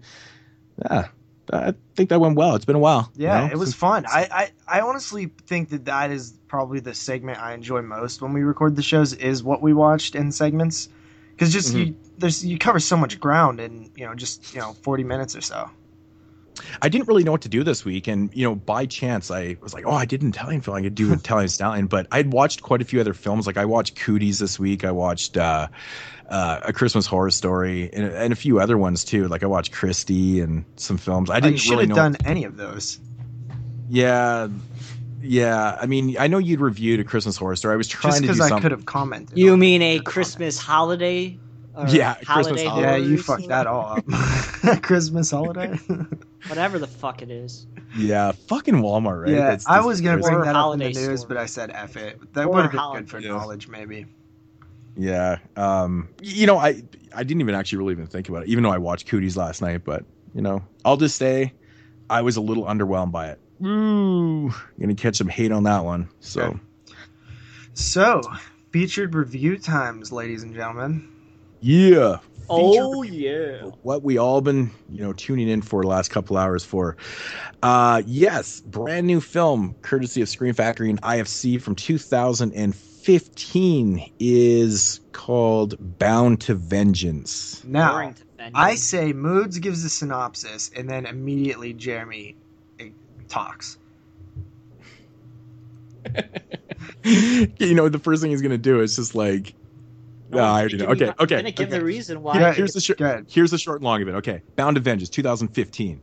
A young girl chained in the basement of a sexual predator escapes and turns the tables on her captor. Yeah, that's essentially what it is. So, thoughts on this revenge film? Jeremy, go. Lady escapes. She goes to another place, lets another girl go. Goes to another place, let the another girl go. Again, again, again, again until the fucking movie's over, and it's fucking boring. It's the same fucking thing over and over and over and over again, and I got fucking bored with it. I did. I'm sorry. I know people really like this movie, but I just didn't see. I didn't see the what people really saw in the movie. To be honest, I'm not really going to go down the route and say that it was overly boring. I didn't find this movie to be very great at all. What the fuck? Dude, Man, all it is the- is that she lets her go. She goes to the next house. She lets another girl go. You go to the next house. You let another girl go, and it fucking This- repeats over and over again. She may shoot somebody, and and there's conversation between her captor and the girl. You know, And it's I- I fucking like- stupid. It's boring It's all fuck, man. You know, I I like the I like I like the idea of you, You, know, know, I get heated when I. Isn't that watch- like any revenge film? Look at I Spit on Your Grave. She gets raped. She goes to one guy, kills him. She goes to the next guy, kills him. She goes. It's the fucking same thing over and over again. Yeah, but it's just it's a way better fucking movie. Yeah. this one right Why? here, I, I honestly What's wrong I with hate. this movie? I don't really care for the lead at all. I think she makes really bad decisions. It, she makes the way- illogical the way th- the way things play out in this film, especially the scene where they discover the the room full of girls and stuff. Mhm. There there's a point in that scene where uh did they forget about the other girl that was there? Right? What other girl? And the fan that she rescues. Well, the, gir- the okay, you know the girl. Well, I think it's the second girl that yeah, she rescues girl. Mhm. that ends up going with her in the van. Yeah. Well, in that scene, right? Like she's still there. Like okay, there's I don't, I don't want to give. And too how the fuck does the fan start after it doesn't start for her? I just feel like that scene was little. It was so wonky because she was still there. Like Buddy knew the guy that you know Yeah. that they had captured Mhm. knew that that girl was around. You know, and then the shit kind of goes down, and then she just shows up out of nowhere and takes out this motherfucker. And I was like, okay, Okay, I don't Like, it's understand not- what, like what you what you're saying. Like, she- yeah, she's still there, but what what's the problem about her being there? she didn't do anything. No, the fact that he it seems like he forgets about her and then the whole situation they take control of the situation because Does- that girl's in the building and comes out and then just does her thing. Like he never he never mentions to the dude, he's like, Hey guy, you know, like there's a fucking other chick around here. You might want Well, to when watch when out. And exactly would he have mentioned that? But he was fucking he, he had the fucking gun. Like he was right in the he was right in their face. Yeah, I don't, Like- I don't, I don't know. I mean, yeah, I guess he could have mentioned like, hey, there's another girl. Dude, of here. course. Why wouldn't you? If you want to get yourself out of this situation, you would probably mention to that person, hey, there's someone else here that is might fuck you up if you're not looking. And bam! It fucking happens. Mhm. I was like, oh, dude, what a fucking. That was so weak. I hated the way that scene played out, man. It was garbage. Garbage. Absolute garbage, man. I don't, Almost I, I don't really think it was that bad. No, it was really, really poorly written. I think it's just stupid, man. If you want to get yourself out Dude, of the but you're you're not like you like you guys always say like, oh yeah, if you want to do this in this situation, like you, I don't know if you guys ever been in like a life threatening situation. I have Dude, multiple Oh times. come on, JP. And you don't JP, think it's ridiculous. properly, It's a dude. fucking- no, it's, I'll tell you right no, now, I could have done a No, lot of buddy, things different. No, J- you're missing the point here. They had control of the situation. Buddy has the chick. You know, eh, he's got her, and you know, and okay, he's got let's the say maybe he did. Maybe he And did why- tell him that there was two chicks. Maybe when he first met the guy, when when they th- when he you know was hiding or What you- whatever, maybe he did tell him. No, I'm talking about in that situation. Buddy comes out of nowhere, you know, takes situation, takes the situation, takes the gun, and he's got her. And then why would at that moment he just be like, "Hey man, there's another chick inside here. You might want to just kind of keep an eye on, you know, to the left of you." And it doesn't go down like that. And then they just regain the whole situation. I'm just like, yeah, oh I, honestly, yeah, he could have he could have said that, but it would that happen But every pro- time? No, it would not happen every time. well, you some people can't don't really- act perfect in situations like that. They just don't. It doesn't happen.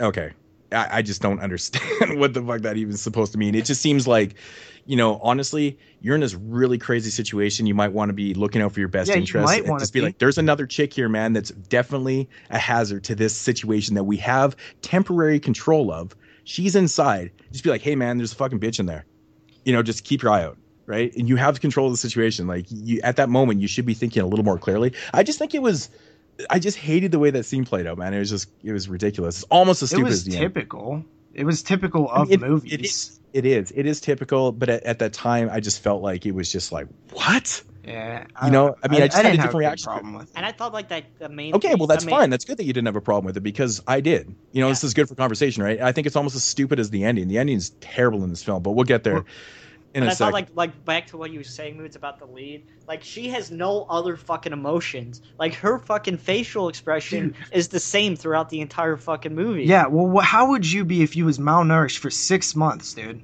Oh, Hmm. dude, she she has an angry look on her face the entire fucking time. I wish they had shown her just eating something, you know, right when she escaped. Just grab anything. They did somebody else. Yeah, but I meant I meant the like the main lead because I was thinking that too. I was like, damn, dude, if you've been fucking, you know, like not eating and shit, and like you're gonna go and do this revenge, I might want to just get like a fucking hot dog in me or something. Yeah, I, I think that there are a few plot holes with the whole revenge aspect, but I swear to Hmm. God, man, that is with every re- rape revenge film or every revenge film. Yeah, like it's always not- better also- to go to the cops. Like it's always better. Oh yeah, I mean, and you know, I mean, in, with that said, you know, there is a point here because you know she obviously escapes right away, and then she finds pictures, and she wants to do the right She thing. got I understand personal this. attachment to the She situation as well. exactly, and I understand. Like the, you know, that story is fine. Like I'm totally cool with that. It's just the way things play out in the film that I've had a little bit of problem with, and you know, which leads into the end, and which I had a huge problem with because I just don't fucking get it. What? Like you can't tell me that was a good ending. I like I like I like the ending a lot. Ooh, this is gonna be good. Really? Like, what did you like? Like the ambigu and it was so ambiguous, What, man. Like, really was it? I didn't see I, I didn't see a lot of ambiguity. Okay, so what happened then? You you really want me to spoil the whole movie right now? Well, dude, come on, man. It's so ambiguous. We don't know what fucking happened. There's nothing to spoil. What I what? I, I think you guys might have missed something. But her boyfriend was in thought. Oh shit! I just gave a spoiler. Shit. No, I meant what her mindset was with what she did in the end. Right? Yeah. Like, you know, she wanted just, to ultimately she wanted to punish this person better than like in the most messed up way. Okay. Uh, I'm not buying it, man. I'm really? not buying it. What aren't you buying? I'm not buying that. That's what I'm saying. I'm not buying that. I don't think I- I think the ending But do you think we could like? Oh, never mind. was I'll ridiculous.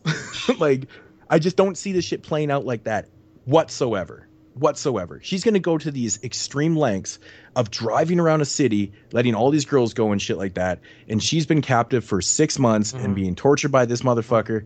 The ultimate goal here is to not The hold your ultimate word. goal goal is vengeance, like in the most hardcore way possible. Mhm. Yeah, and especially when you find, I, I think that you're right. Yeah, in, in the sense that like it doesn't make sense for her to go through all this stuff, but it never does That's- in any of these movies. Any of them. Know, Name but- any but- one. But I JP, spit out I'm your not grave. trying. uh, But I'm not trying to compare to everything else. I'm just talking about this film right here because the way it plays out, it's very specific. Like she wants to do these very specific things, and you think that you know at the end of the day, who gives a shit about her word, man? You fucking it's six months of bullshit with me, with her. You know, you think you would just kind of go a different route. That's. I mean, that's all I'm saying. That I, I'm. It was just hard for me to believe that I, I was really kind of expecting, you know, a, like another like a twist or something. I was like, that's it. I, I thought it was good because honestly, it's less work than like these crazy traps that you see in other uh, v- revenge films or these crazy situations. They get the the rapist in where they you know tie him, hang him, and do all this crazy. Like it, it was very simple. It, I'm expose you. That's what happened. You got exposed. And I thought it Mhm. was like i thought it was something different. I was like, okay, that is like long term painful. That is like long term revenge. I wish I, I honestly wish that they had have kind of explained, you know, the whole organization just a tad want to bit know her more. fucking boyfriend. They really don't explain that. Yeah, I mean, Like, do I understand. Like there was something there. Well, uh, the, uh, yeah, the Well- boyfriend. The see, He quite obviously is. Yeah, yeah. See, he quite obviously is, but see, the thing is, you kind of get this hint that there's a there's a bigger organization here. Like Yeah. he, he even s- states at one point in the film that, you know, he goes, "What the fuck do you want with me? Like this is bigger than me." He Yeah, even it's says underground sex that. trafficking is exactly Yeah. what it is. It's just it's And so just a big sex a- trafficking organization. That's the thing. There's a bunch of people that Which are involved in this. And there's a bunch of areas where they're, you know, they're hiding out these chicks. They're, sec- you know, they're torturing and doing all this. That all made sense. But I just wanted to know just a tad bit more. You know, it just it seems so vague. It was like, okay, Yeah. I understand that her boyfriend, but I would like to know why. Like he obviously got wrapped up, maybe got offered a shitload of money, maybe to like, you know, allow them to kidnap his girl. I don't know. Who knows? well, since right? we're spoiling that, dude, no. The way that it's it's shown is that that is what he does. He gets with somebody, he woos her, and then he, you know, th- th- finds out information about her. You know, that's what those Facebook pictures were, the screenshots Yeah, of yeah. Facebook, and that he was just part of it the whole time. Mm-hmm. Mm-hmm. So he's he's a part of this thing the whole time. Yeah, I but think he's got, he's, he's got a of it girl, the whole but he's yeah, but he has a girlfriend at the same time, and then at one point does he decide to? No, that's his Yeah. jo- that's his job. He get it's like he infiltrates, gets a gets a fi- picks a girl, gets in a relationship with her, and then Yeah, I guess that so. happen. I guess that, I get I guess that I guess that makes sense. Yeah, completely.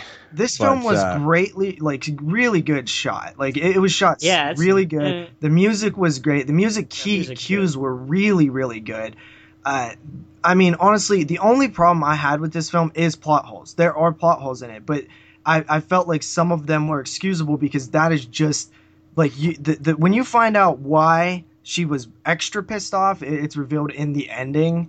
Mm-hmm. Yeah, yeah. You if you use that as a crutch, if you use that as like, okay, well, sometimes when people find out that something that hardcore has happened, or when people go through something that bad, yeah, I mean, I seen a video of a guy's son who was molested, and he literally goes to court and shoots the guy in the head. Like people do react like that. He planned it out. He he went and and and you know ha- had this whole plan.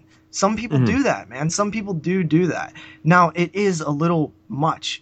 It is because she's going to here and she's going to there, and she wants to save all these girls. Yeah, I mean, it could be looked at as like that's stupid. Nobody would do that, but I don't know if nobody would do that. Somebody might. Well, I didn't really think of that Somebody as negative. might You know, Somebody might do something. of- Uh, something might. Someone might do everything though. Then they're gonna have a million fucking possibilities of oh somebody might might have done No, that. Yeah, No, I find it- what- I find maybe it a logical, that- normal person wouldn't. But if somebody would, this is well, if you have that much anger, like she and she obviously isn't just thinking about herself. Like she wants to free all these girls because if she hadn't come across the pictures, She, she would have just been gone. She finds the pictures and she's like, "Well, what the fuck? This is bigger than just me." So I understand that and completely like I don't like I have complete You respect want, for you want to the know how to do a movie like this? Fucking watch Chained. That's how you fucking do a movie like this. Mhm. Chained is a fucking perfect example. Fucking Jennifer Lynch's movie. Like that's how you like that, that's how you make this type of movie. I, I thought there was a lot of great moments in this film. Like when she first goes to save one of the girls, like the way that that all plays out is Mhm. pretty brutal. And then the second girl, I think that there's this bond there, right? There's this bond. They both been through it. They see each other.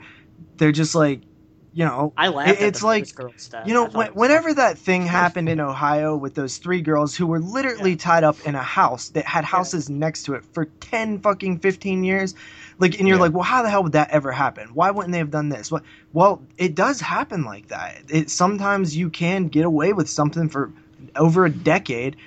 And you, you know, so there, there are ways to explain away some of these, some of these problems that I personally well the thing had that they with it. the thing that the thing that they do with you know the different girls in this film is they showcase different emotions from all of them you know like the first one like she's really you know she just wants to get the fuck out of there yeah, you she know panics. her death is really funny. Yeah, and the I- second one I didn't think it she's was funny. she's a little it's- more It's it's unbelievable. Is it? You know Has anybody ever fallen and died that way? I'm pretty sure that it's probably happened.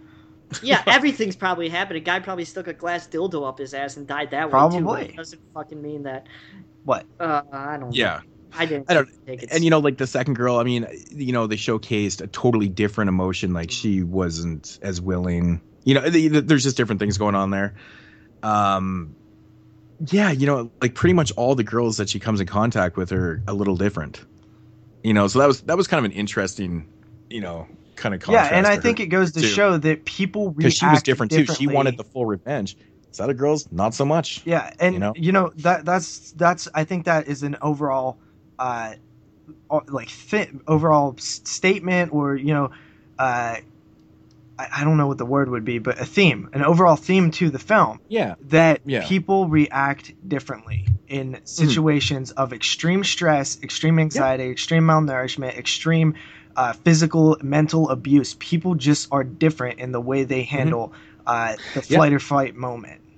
I completely have that, you know, written down pretty much exactly like that. You know, that was one thing I noticed. is just the different emotions and different themes and things that were going on with the girls and stuff. Yeah, it's a plus. Is it enough? Not really for me. You know, I, I, I don't know, man. I like Jeremy. You keep using the word boring. I didn't find this movie boring. I just found I it did, almost at times a little tedious to watch. And I was just sick of know, it- watching the same fucking thing over and over. it just over. didn't. Well, man, it's it's nothing like Flesh for the Beast. you want to talk about the same scene recycled over and over again throughout a fucking full length feature? Holy shit! Watch that piece of shit. Uh, no, I didn't feel that. You know, it just. I, honestly, I was I was getting it was a little tedious for me at times, and there was things like that one scene that I was talking about really pissed me off, Mm-hmm. and then the ending I just didn't care for.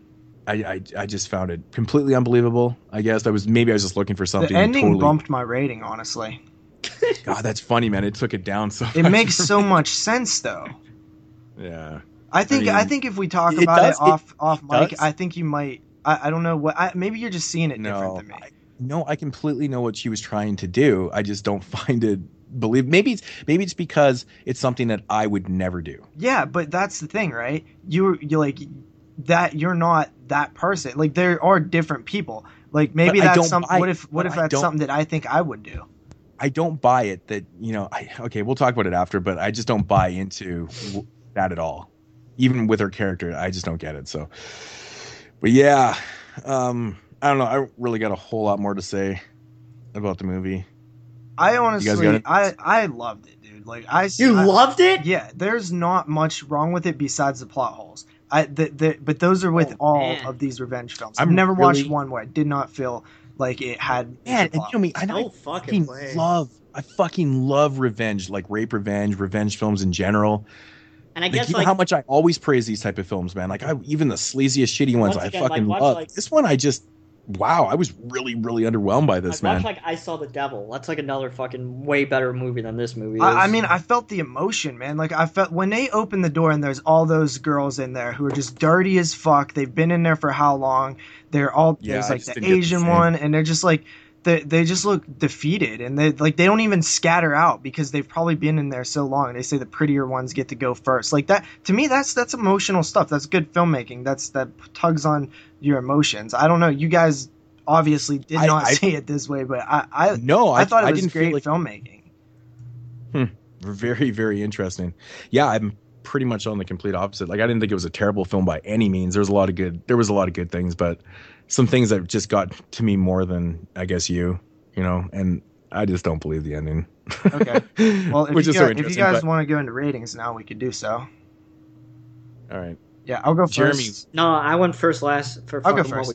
So, I mean, I, I, I will say say again that that scene that Moods mentioned where, you know, the guy didn't tell his buddy that there was yeah, there's scenes like that. There there's there's definitely scenes like that, and I think those really do hurt the film. And I, I remember watching it, I was like, this would be a way better film if they would just explain away a few things because honestly, it probably wouldn't be that hard to explain away some of those. Like Mood said, he could have just mentioned. I like, just I to his it's friend. always funny when I'm watching a movie and I literally yell out at the screen, "What the Yeah. fuck?" But I also like, think literally that by myself said that. I was like, "Oh my god!" And then it's like I'm like writing it down, like noting this. I'm like, Jesus, man. I also So it, Yeah. Yeah. I also uh, think that we excuse a lot of things in films, and I personally excuse things if I could come up with Yeah. an explanation myself.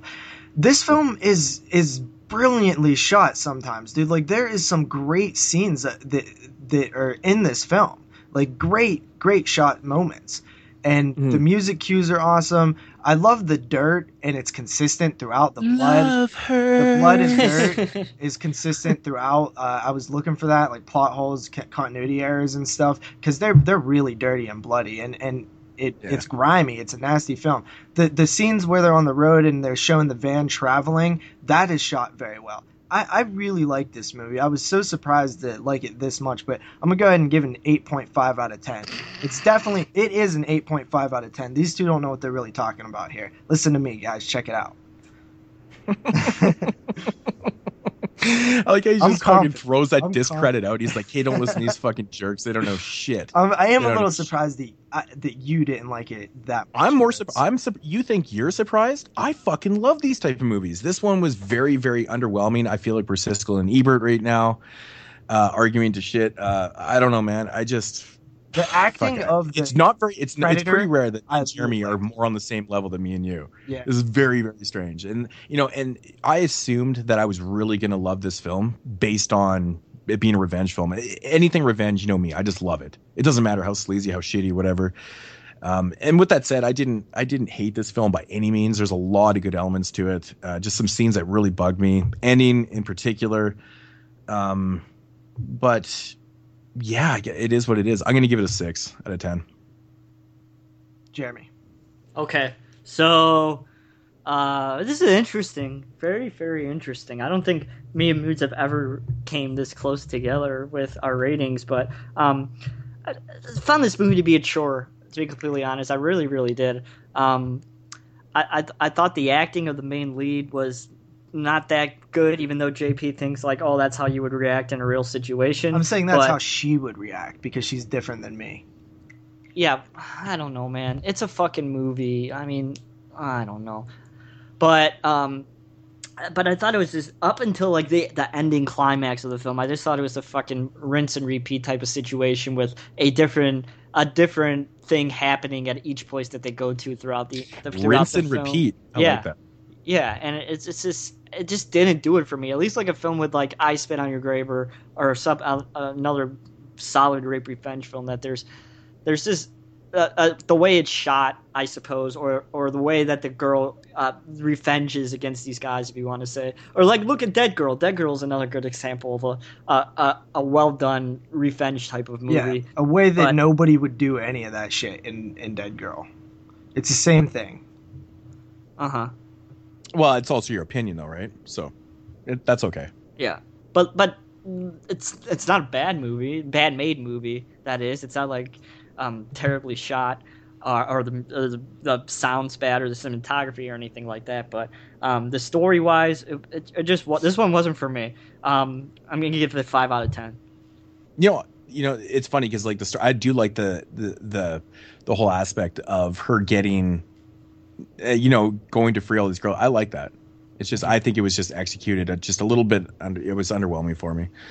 So, Yeah. but yeah, I mean, it definitely very different opinions on this one. Uh, this is definitely a highlight of the year for me. I, I- really was into it a lot. I there, there's like a scenes with like this purple. I, I mean, I, I don't know, guys. I, I'm I'm I'm definitely. this is really interesting how this is shaping up because, like I said, you know, how our top ten lists are going to be Yeah, completely different. yeah, yeah. Like, I bet you I have no films. Like all my my top ten is going to be like completely different than your guys'. I, I, I honestly just feel though, man, that, that there are definitely issues with with just re- reactionary things, just ways that things play out. I'm with you on that. I do I do agree, but I just feel like they're all like that though. Mhm. They just all. I don't are. know, We can bring up any one- rape revenge film right now, See- and I could point out scenes that are exactly like that one. Exactly. mentioned. You know, and the, the thing with this one that bugs me is that this one's really developed to be like an authentically good movie. you know, and some of these, you know, 70s grindhouse films and stuff. I mean, you got to you got to be a little more forgiving with them. They're they're not really, you know, the productions that this is. Yeah, but in the supposed to be. context of the story, though, there there Mhm. is that you shouldn't excuse this story if it's played if it's playing out like a serious film. If it the Well, context is the same, you can't excuse something like that in another film that you wouldn't this just because it's made in the seventies. No, no, no. I'm not saying just because it's made in the 70s. I mean, this one just should have been better, in my opinion. So But yeah, I short and guess long. I guess that's it, huh? Yeah. Wow. Completely different one. Uh, you know, opinions, which is always a good thing. It's always a good thing. I'm glad that I didn't like this one as much as you did because, you know, it made us uh, scream at each other.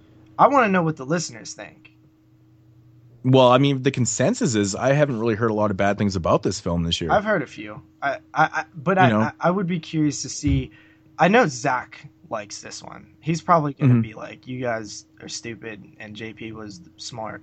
That's what he's. That was saying. Mhm. but you know, it, it's interesting. Like he, you know, he said that this is like in his top five or whatever of the year, which is fine. You know, I, I don't have any problem with that. It's like, um, but at the same time, he also he also admits he hasn't seen that many movies from this year. Also, you know, so that makes it bump up to. I, I, and that's just what I'm assuming. That's just my opinion. But I, think don't know, the, man. The title alone, "Bound to Vengeance," like it, it's it's exactly that. The title title's is the very- movie. there's nothing wrong with the title. It's good. It's a, it's an it's an awesome title. It's fitting. It's perfect. Yeah, but I think the bound Unlike the to film. vengeance part, like right where where she's like bound to this idea, this concept. She she's she can't let it go. Like it's it's all there, man. It's all there. Jeremy, what was your rating again? Five Five. average, Yeah, it's an okay. average movie. That's what I figured. Yeah. All right. Well, that is going to conclude episode 65 here on the 22 Shots podcast. Yeah. That was exciting. That was really exciting. It got my it got my, you know, I was running with emotion there. I just love when Jamie's like, "What? The fuck?" That's Yeah. usually Jeremy. Yeah, Um, it's that- that- it's fun. I love when we like as much as I like when we disagree. I mean, agree. I like when we disagree too because it's just it's so fun. It's like you get Mm-hmm. all passionate and you're like, no, fucking, you guys didn't see it right. yeah. Okay. So, anyways, guys, that's gonna do it for the cast. Jeremy, you want to take us out? Sure. All right. Thank you, everybody, for listening to episode 65. Holy shit, guys. 65 episodes done. Do you believe that? 65. Holy crap. If you want to follow the man Moods himself, no 616 because he's too cool for that. If you want to follow Moods himself, you can do so youtube.com slash Moods 616. If you want to follow JP, aka the fucking Mexican asshole, you can do so at youtube.com slash double shot J. And yes, he still hates Pee Wee Herman. And as always, you can follow me on my channel, youtube.com slash NES Ruler 22. As always, if you have any voicemails, you can leave us a voicemail at 724 426 6665. You can always follow us on Twitter, twitter.com slash 22 shots podcast, twitter.com search bar at 22 shots podcast. As always, if you have any email questions, you can do so at the 22 shots of moods and horror at gmail.com. That's 22 shots of moods, and horror at gmail.com. And as always, you can follow us on our website, uh, www.22shotsofmoodsandhorror.com, uh, 22 shots of moods. And as always, you can follow us on Facebook, facebook.com, search bar, 22 shots of moods and horror, and join the Facebook page. And that shall do it, folks, for this week's episode of the 22 shots of moods and horror. Next week, we shall be back with an unfortunate monster movie, which, as you guys know, are my totally favorite types of movies. Uh, Stung. So until next week, folks, we shall talk to you then.